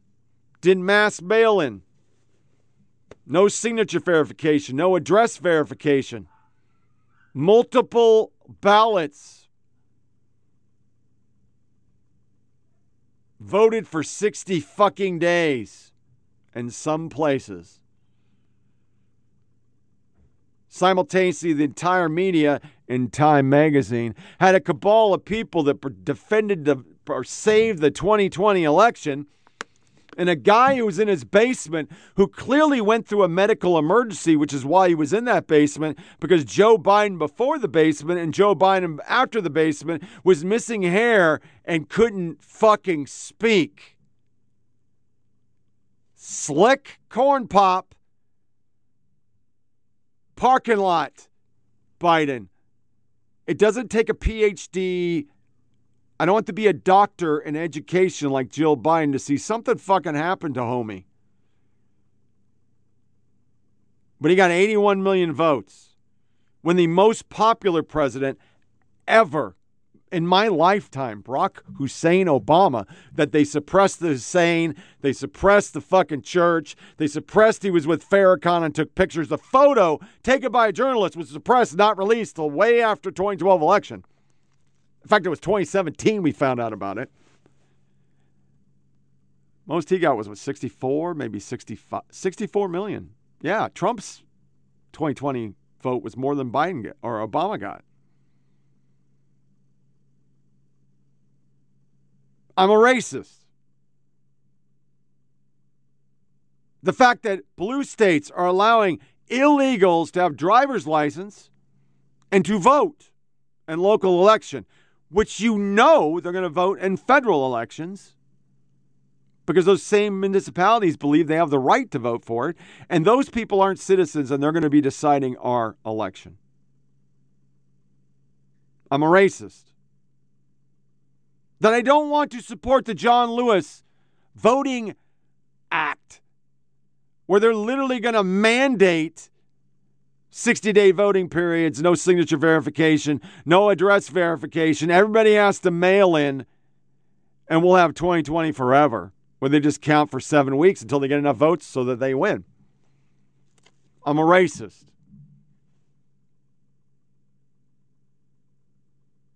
The simple fact that I do this podcast and I disparage the media for the way they only slay, they just only support one party, one ideology, and everything is racist makes me a racist. So maybe the Dilbert guy wasn't stupid.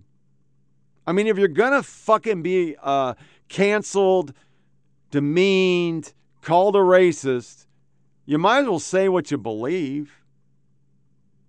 At least you're being true to yourself. And when MAGA, just the word MAGA, is racist, what the fuck? And with COVID,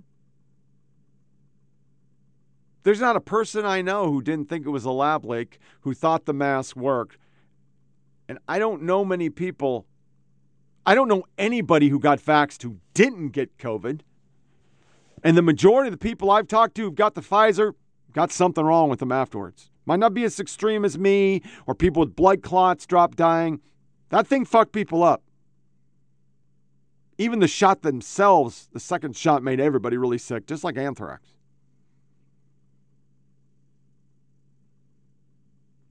It makes me never want to get a vaccine of mRNA again. I've done it twice. I took anthrax and I took COVID, and both times it fucked me up. There's something off with that technology. I'm not anti vax. I believe you should get vaccinated. I believe it's our duty to get vaccinated because it's, it is for everybody around you. And the fact that we've eradicated major diseases is great. But this vaccine didn't eradicate COVID, it gave everybody COVID. And that it was man made, we financed it, and that the media and the left don't want to offend China with an investigation on the origins and their cover up of COVID says everything you need to know about them. They don't care because if they did care, it would show how much they really lied, how much money they really took from Big Pharma, the devil, and all their stump speeches. They were part of a scam. They've investigated everything else. I don't beleaguer in the point, but everything's been investigated in Trump. He was investigated for four straight fucking years. When Mueller didn't pan, they went to a phone call. When the phone didn't can't pan, they went to J6. When that didn't pan, they did another J6 investigation. And then they admitted they covered shit up. And now half the media wants the video, and the other half doesn't think we should see the video. Because remember, they're here, we're here. We're not worthy I mean, that Cuomo quote is, is the greatest quote ever. And I should play it every day just to remind everybody. He said what they all think. Chuck Todd, everybody on ABC, NBC, CBS, PBS, MSDNC, CNN, WAPO, New York Times. You're an idiot. It's illegal for you to read these fucking emails during the Hillary Clinton fucking scandal, but we are here to tell you about them. That's that's what they believe. And when you don't vote the way they do, and when you don't go along with the woke the way they do, it just slowly starts ratcheting from you're incorrect to you're a racist.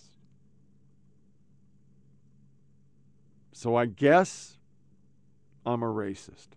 This wraps up another episode of Flyover Politic Podcast. Share this with family and friends. Go to SoundCloud, Flyover Politic with a K, Rumble, 482 467, and foppodcast at gmail.com to tell me to go fuck myself. As stated, we're going to do our next podcast on Saturday, the 4th of March, year of our Lord, 2023.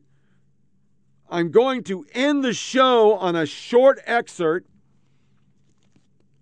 from the episode 15 and 16 of this podcast oh so long ago in 2016 just to commemorate Operation Anaconda.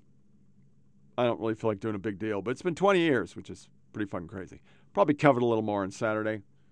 Um, and Saturday will be Dylan Mulvaney, TikTok, and the ability to change all our kids to different genders. It's pretty fucking scary, some of the statistics I found. Disconnect from all your devices. Don't give the yeah yeahs. And as always, thank you so much for listening. If you don't want to hear the excerpt, this is the end of the podcast. If you do, enjoy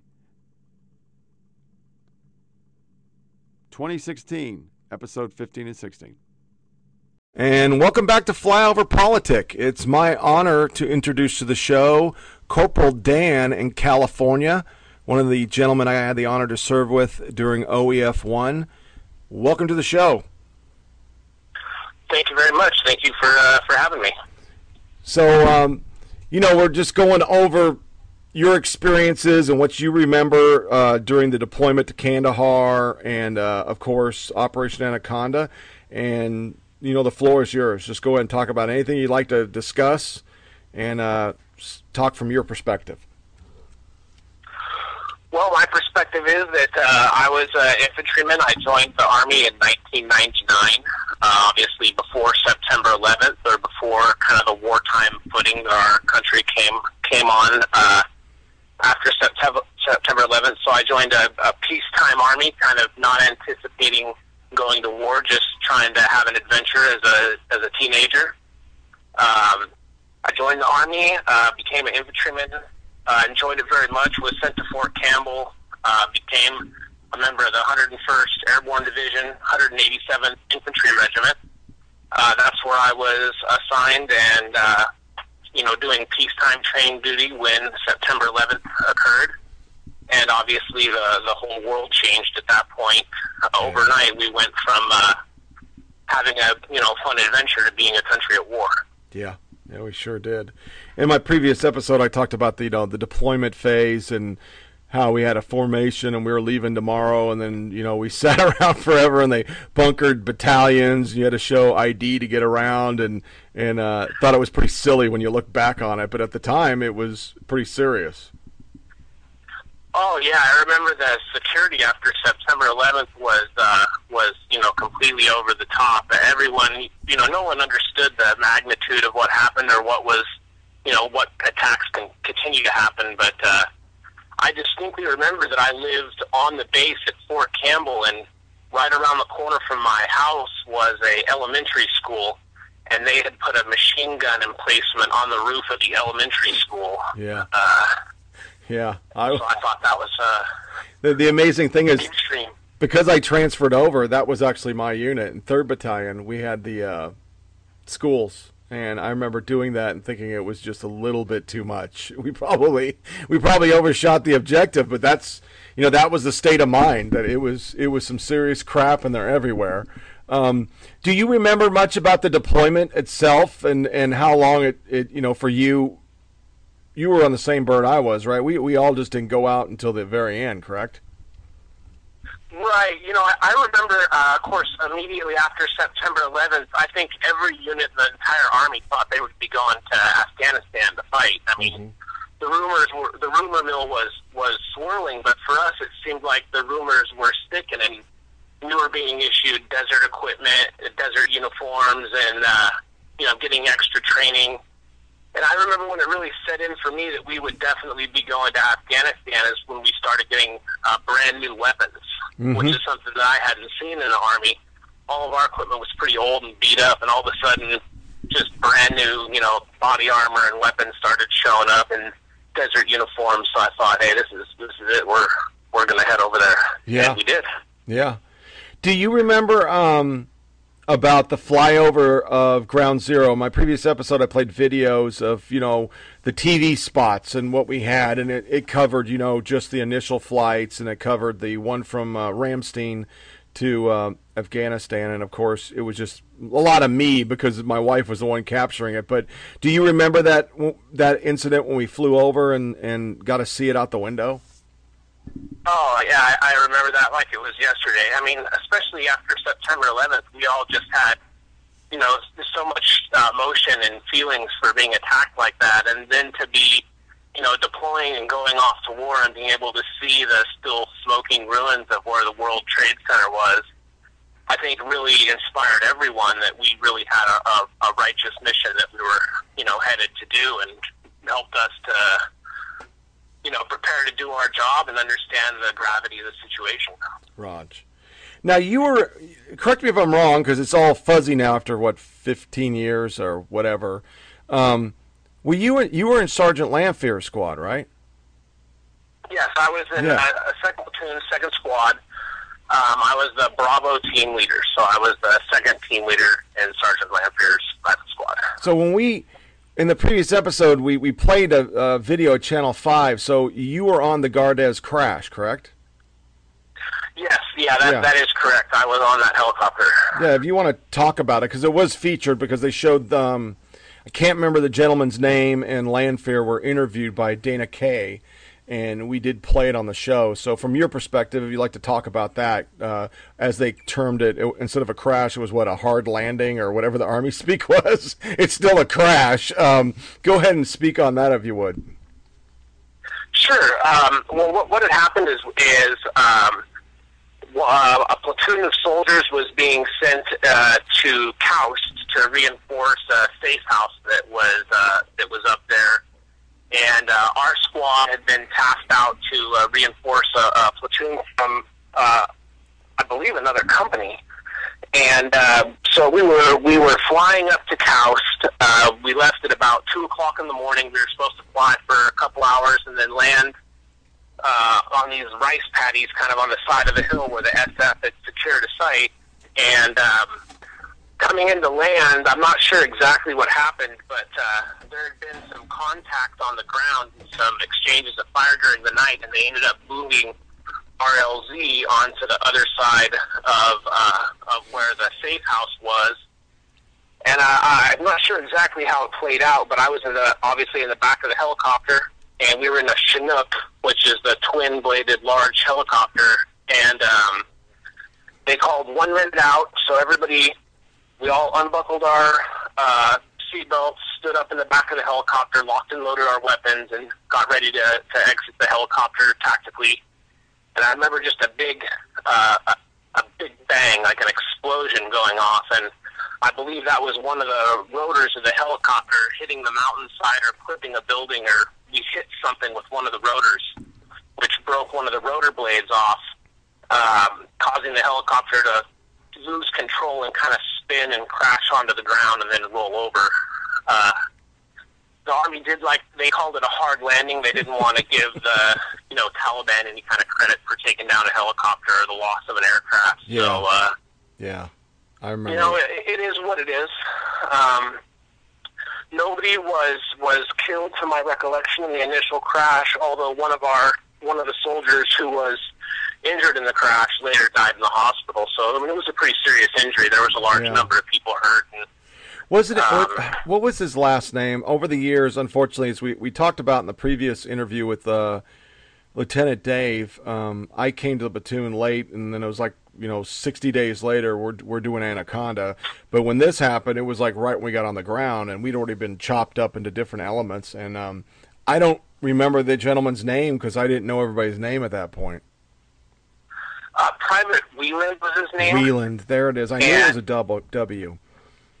Yeah, he was sitting immediately across from me on the helicopter, and uh, when the he, he suffered a, a really severe broken multiple compound fractures on his legs, and uh, we had to get him out of the helicopter. You know, it was on fire, and he was pretty badly injured, and uh, he did end up passing away in the hospital, I believe, some uh, several months later. Yeah, it was long after. I think you were in Iraq, right? Yeah, I believe so. Yeah. when it happened. I remember hearing about that. Um, do you remember anything? I mean, would you like to talk on the, the, the perimeter duty or any of that stuff, or would you just like to move on to uh, Operation Anaconda? Well, uh, I, I remember after the, the helicopter crash, a number of people from my squad were, most of the people in my squad were injured badly enough that they had to be evacuated stateside. Mm-hmm. So it was only myself and a couple other individuals that were able to return to duty. So we got folded back into the platoon, and then uh, we did security detail there at uh, Kandahar Airfield at the, along the perimeter, protecting the air base, which at that point was a very primitive facility, not like it is now. Obviously, there's just a few tents there and some old shot-up buildings, some old Russian junk. Um, it was pretty long, mundane duty there. A lot of staring into the desert, staring into the night. We had some limited contact on the border, a few, or on the perimeter of the base a few times, uh, but nothing terribly exciting. Mhm. Um, obviously, then we got word about Operation Anaconda, and that's when we really started to get prepped up for you know our first major combat operation. Raj. In, in the previous episode, I played uh, excerpts from the flight because I had the, the video that we all got from, which is all edited. It doesn't really show anything. It's just basically the helicopter ride, and I use the sound effects off it. And then in the documentary that I'm going to play on this podcast, um, it's actually preceding you right now, uh, Daniel. You are in the compound, actually um, doing the uh, EPW search for the objective. So, kind of wanted to see if you you would talk through landing through that portion of the operation, and uh, then we can discuss the movement to Bob, Bob, battle position Betty. Oh, sure. Um, so Operation Anaconda, we were one of the first birds in, and we were um, tasked to land at our LZ and secure a compound that uh, that was nearby. Um, I re- it's my recollection. I I don't know if you remember the same thing that the compound was supposed to have been previously secured by U.S. forces. Mm-hmm. there was a lot of confusion if it was going to be secured or not be secured. Right. So, uh, so our impression coming in was that that was a secure area coming in. So uh, I wouldn't say we were relaxed. We knew that there was going to be contact in the area, but uh, I don't think we were anticipating contact right, you know, right on the LZ as we landed. Mm-hmm. But uh, I, de- I definitely remember coming down and uh, coming down on the bird with the platoon and, and landing there on the LZ uh, a few hundred meters across from a fairly large compound with uh, half a dozen outbuildings in it. Um, that was my first, I think probably most people's first taste of what everybody would consider, you know, real combat, where we're Mm-hmm. kind of like the move, what I imagine combat would be, you know. Yeah, yeah. Um, so we, we flew in, we landed, we started taking fire on the LZ. Um, there was, uh, I remember kind of a burst of confusion a little bit when the first round started to come in. Uh, everyone's trying to get oriented and figuring out where everybody's at and where the incoming fire fire is. But after that, people started to return fire. Uh, we everybody uh, fell in line. Their training kicked in. We established a base of fire and started to maneuver our elements toward the uh, compound to take the compound from the enemy fighters and secure the objective. Right. Um, Were you? Were I you? remember- Go ahead. Sorry. I do remember um, it was a really cold morning.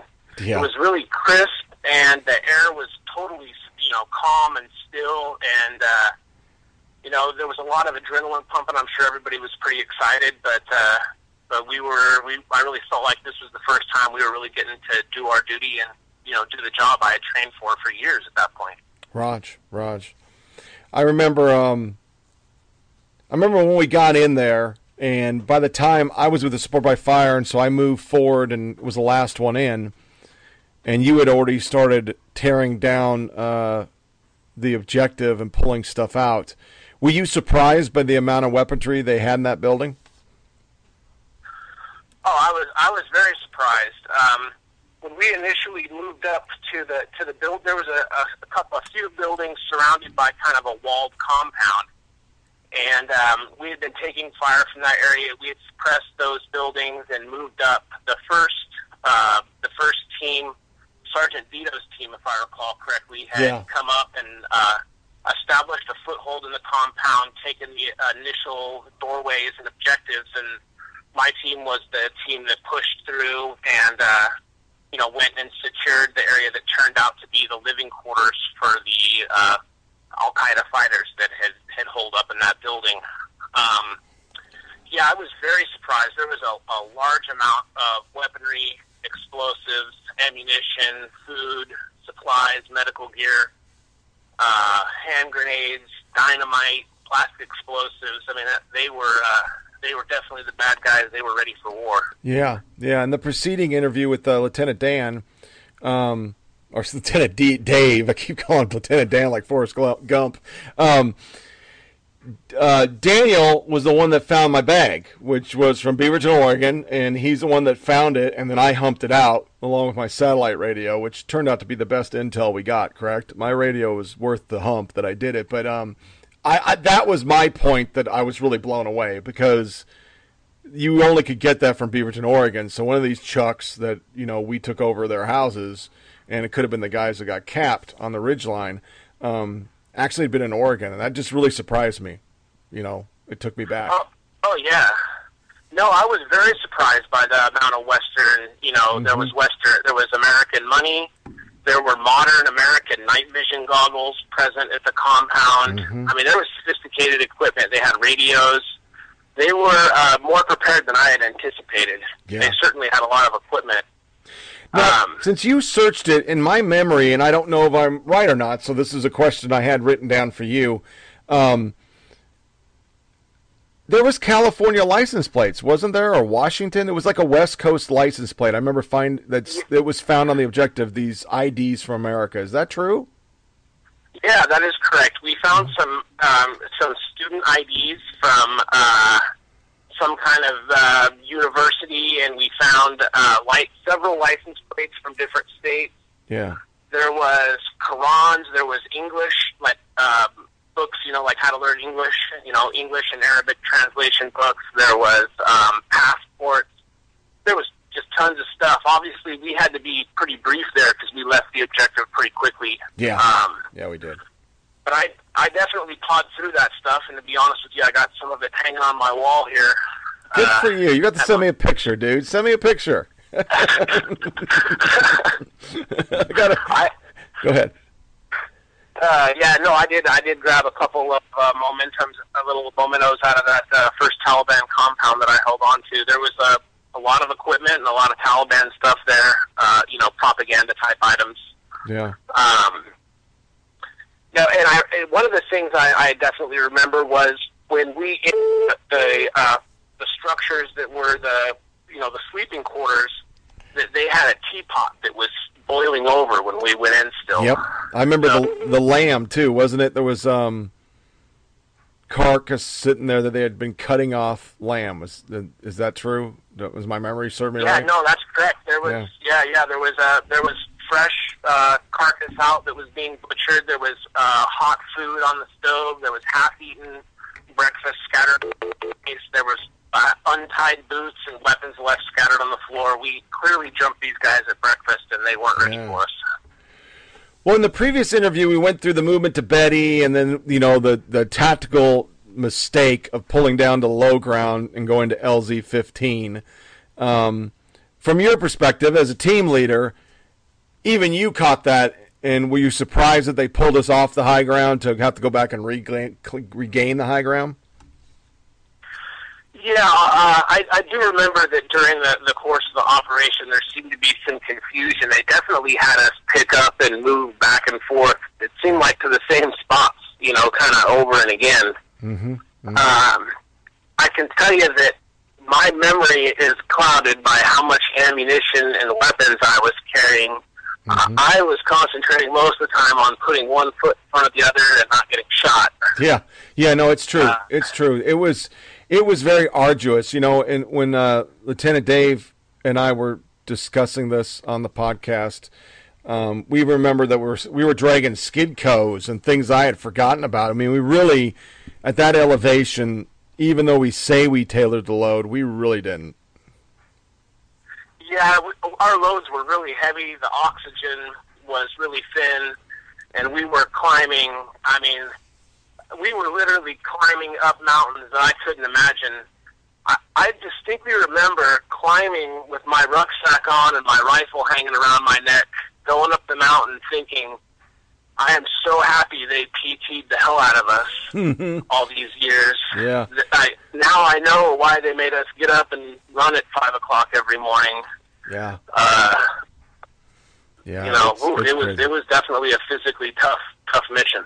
Yeah, yeah. I I had been in, um, I think it was 15 and a half years, and I never thought I'd fight in the mountains, and I thought I was in decent shape. I mean, granted, I was getting older, and I wasn't as good a shape as I used to be, but I, that was a suck fest. I, I do remember a suck fest. That was that you, you just every step was a hard breathe. But um, moving to day two, um, at grabbing excerpts because you know this is something that's not in the book not a good day to die it's not really covered in depth in the the documentary that um, i'll send you daniel because you're in it so i'll send you the the um, video so you can see it but um, the day two where we were getting the, the crap mortared out of us what what are memories you have of it because it was interesting talking to the lieutenant, dave he had a different recollection than what I had of when one landed right next to us. Um, so I'd be interested to hear what you remember of that day. Oh, I remember that um, we had uh, come. We had been higher up in the mountains.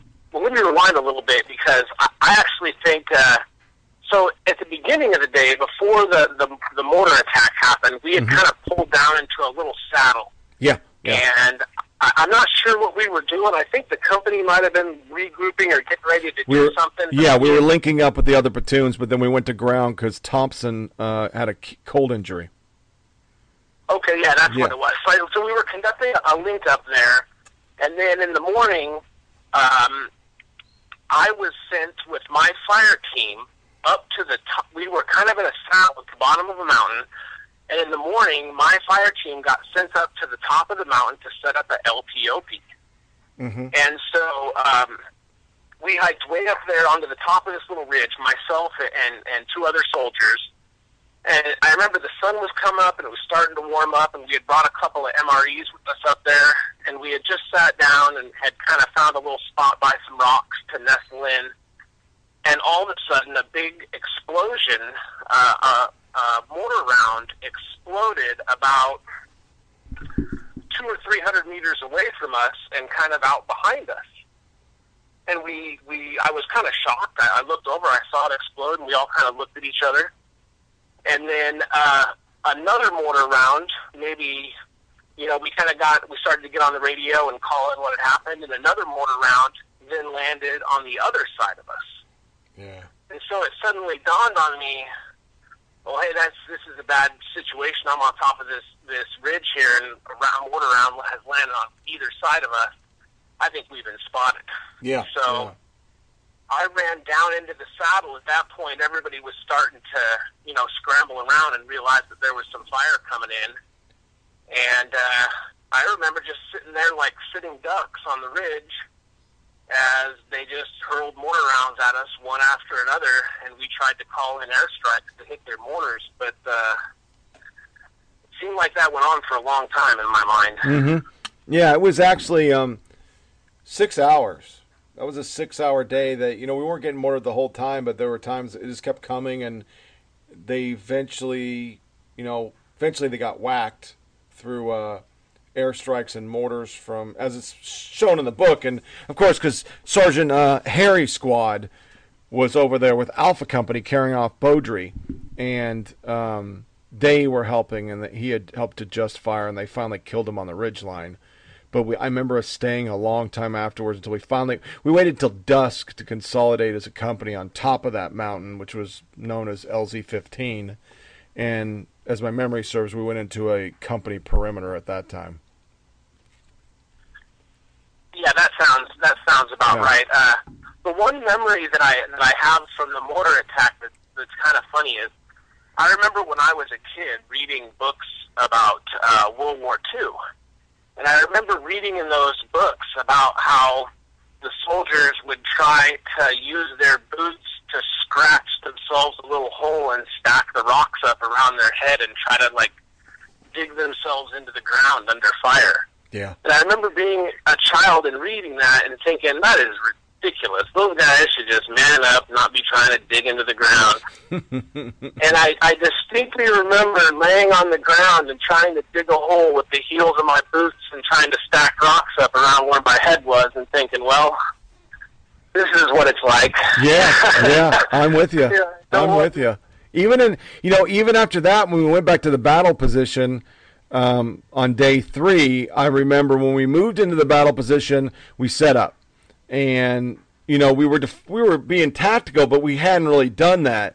But when you came back day three, I remember even I and the CP in the center of the perimeter, you know, I stacked rocks. So I made like a little ranger grave out of rocks just to have something to hunker down because those motors mortars made me think uh, I need to be small and behind something. Yeah, it- they really changed my perspective on warfare. From then on, I I was always thinking, you know, where's a place I can get down? Where's a place Bingo. I can get low? Because we had mortar rounds landing all around us, and you know, the trick is if you can stay low enough and you know keep down enough, you have a good chance of surviving. But it's uh, anyone that's been under a, a consistent, you know, mortar attack knows it's got to be one of the most terrifying things to go through. You can hear those mortar rounds coming down, and it's not a fun, fun yeah, sound. it's not cool at all. Um, so after after the mission, and, and we go back to um, Bagram, and then we head back down to Kandahar. Uh, we eventually end up out in Orgun E. And do you have any? Uh, and for the listeners, you know, we were guarding an SF base that's not no longer there anymore, so we can say these things. Um, do you have any memories from Orgun E that were good for you? Yeah, I definitely remember um, we were sent out to a, a remoter part of Afghanistan to guard a, a small uh, fire base that the special operations were using to, you know, facilitate missions with the local militia in the area. And um, I remember being being sent out there, and I, that was really one of the highlights of my tour. Um, I actually remember having a great time out there. Uh, things were pretty relaxed. We got to go out with the SF guys on missions and go to town and really get a get a feel for the land and the area, uh, for the culture. We got to eat a lot of the food with the locals, and it was kind of like a different taste of the war. It went from being you know involved in a really complex military operations like Anaconda, where you have all types of conventional units, you know, and going to Orgun was almost like going out to the Wild West and being Yeah. involved in the special operations side of it, which was really cool. Yeah, that's Um, my favorite memories are from there too, because I went out with the SF guys too, when it was just me and them, and uh, got to ride the ATVs and crap like that. And I remember maybe I should have gone SF. You know, maybe I should have gone SF because they definitely, you know, it seemed cool, and I, I know it's it's got its more harrowing dangers than I, I know because they do some serious, you know, secret squirrel stuff with a lot you know they have a lot of support but they're smaller in numbers um, but it it definitely was a different world and um, I I did did you ever get the crud I remember getting the crud out there in Orgun E Um, I tell people all the time, I got really, really sick. Did you ever get that little virus that was going around?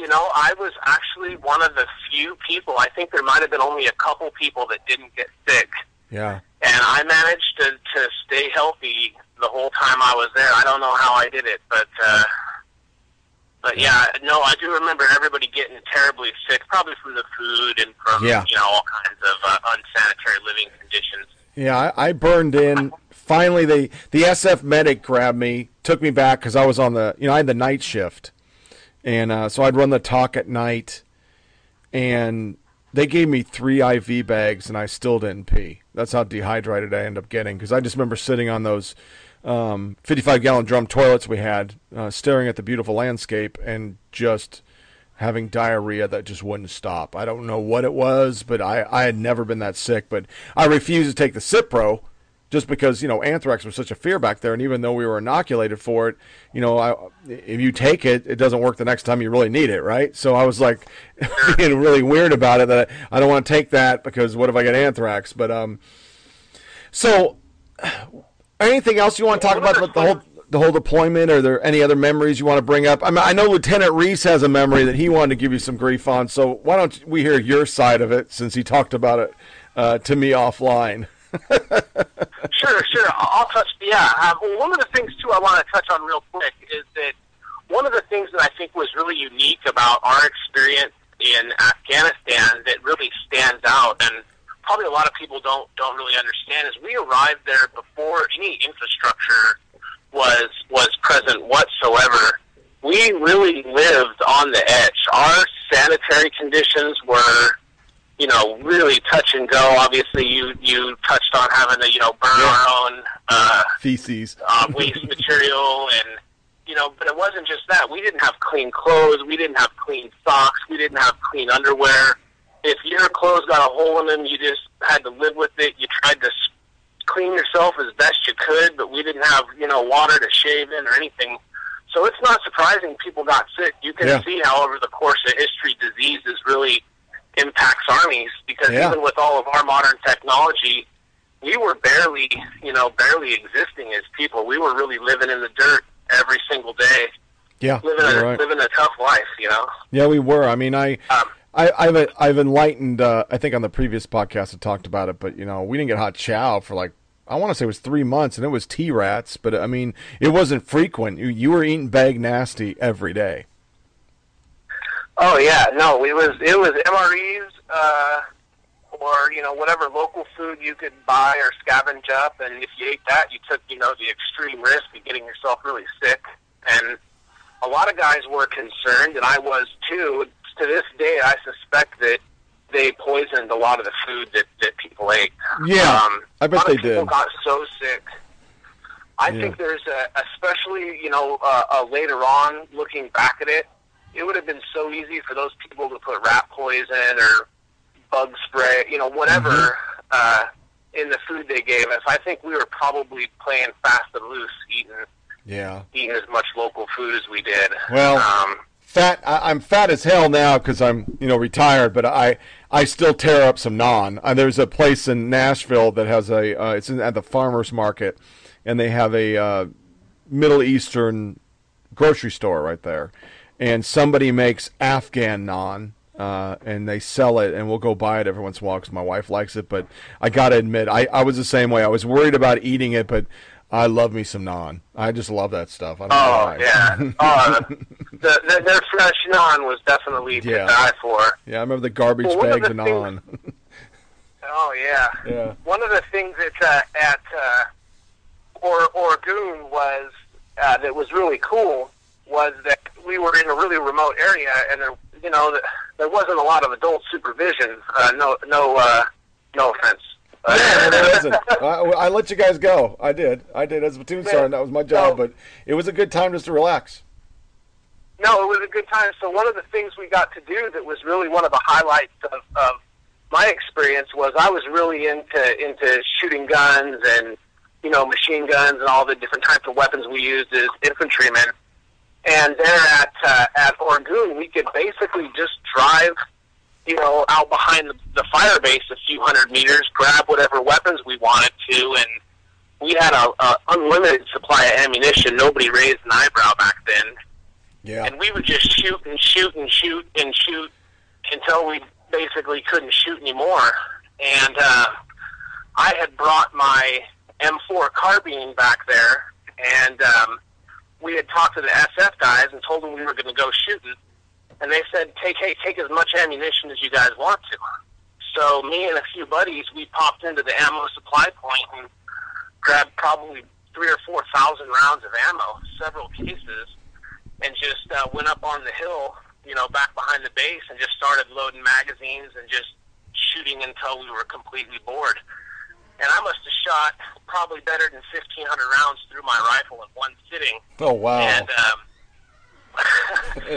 and eventually, toward the end, it, it started to malfunction, and uh, I brought the rifle back into the base and you know stripped it down and trying to, to get it to work again. But I had uh, messed up the headspace on the bolt by just you know shooting it to death. Basically, it was an old rifle, anyways, and so. Uh, you know, that's pretty irresponsible for an infantryman to destroy his own weapon. So I had to trade weapons with the lieutenant and here I am, a uh, a corporal, having to come uh, heart in hand to my lieutenant, telling him that I have managed to destroy my rifle, having a good time out behind the base. Can I borrow his? uh, that is a true story. So I had to uh, I had to give my broken rifle to the lieutenant because obviously his job doesn't require him as a as a, rifle team leader. I have to have a functioning rifle. Yeah, you so do. Yeah, you do. I Yeah, he, had to eat eat some humble pie. That's for sure. yeah. He said. He said, and this was offline, but he said, and then I cleaned it and it worked again. So give him hell. So that's why we brought it up on the podcast because he had to uh, clean your weapon. Yeah, no. Uh, to show what a what a sin that is as an infantryman, I'm still getting razzed about it 15 years later. So, uh, so take care of your rifle. I guess that lesson's. Uh, yes. yes. Well. no, it, once again, it was a pleasure having you on the show. It's a total honor, and it was an honor to serve with you. Uh, you were one of the uh, best team leaders I ever served with, and definitely your knowledge of weapons and the enemy came in very handy over there. And uh, our this little podcast with only hundred listeners is humbled by you showing up. So thank you so much for your time and for coming on the show. well, uh, I, I appreciate it, Sergeant. I, I thank you from the bottom of my heart. I was a pleasure serving with you, and uh, I just I, I have really fond memories of our of our time together and the the service we did for our country, and I'm I'm very proud of it, and it's just wonderful talking to you. Great. Thanks again.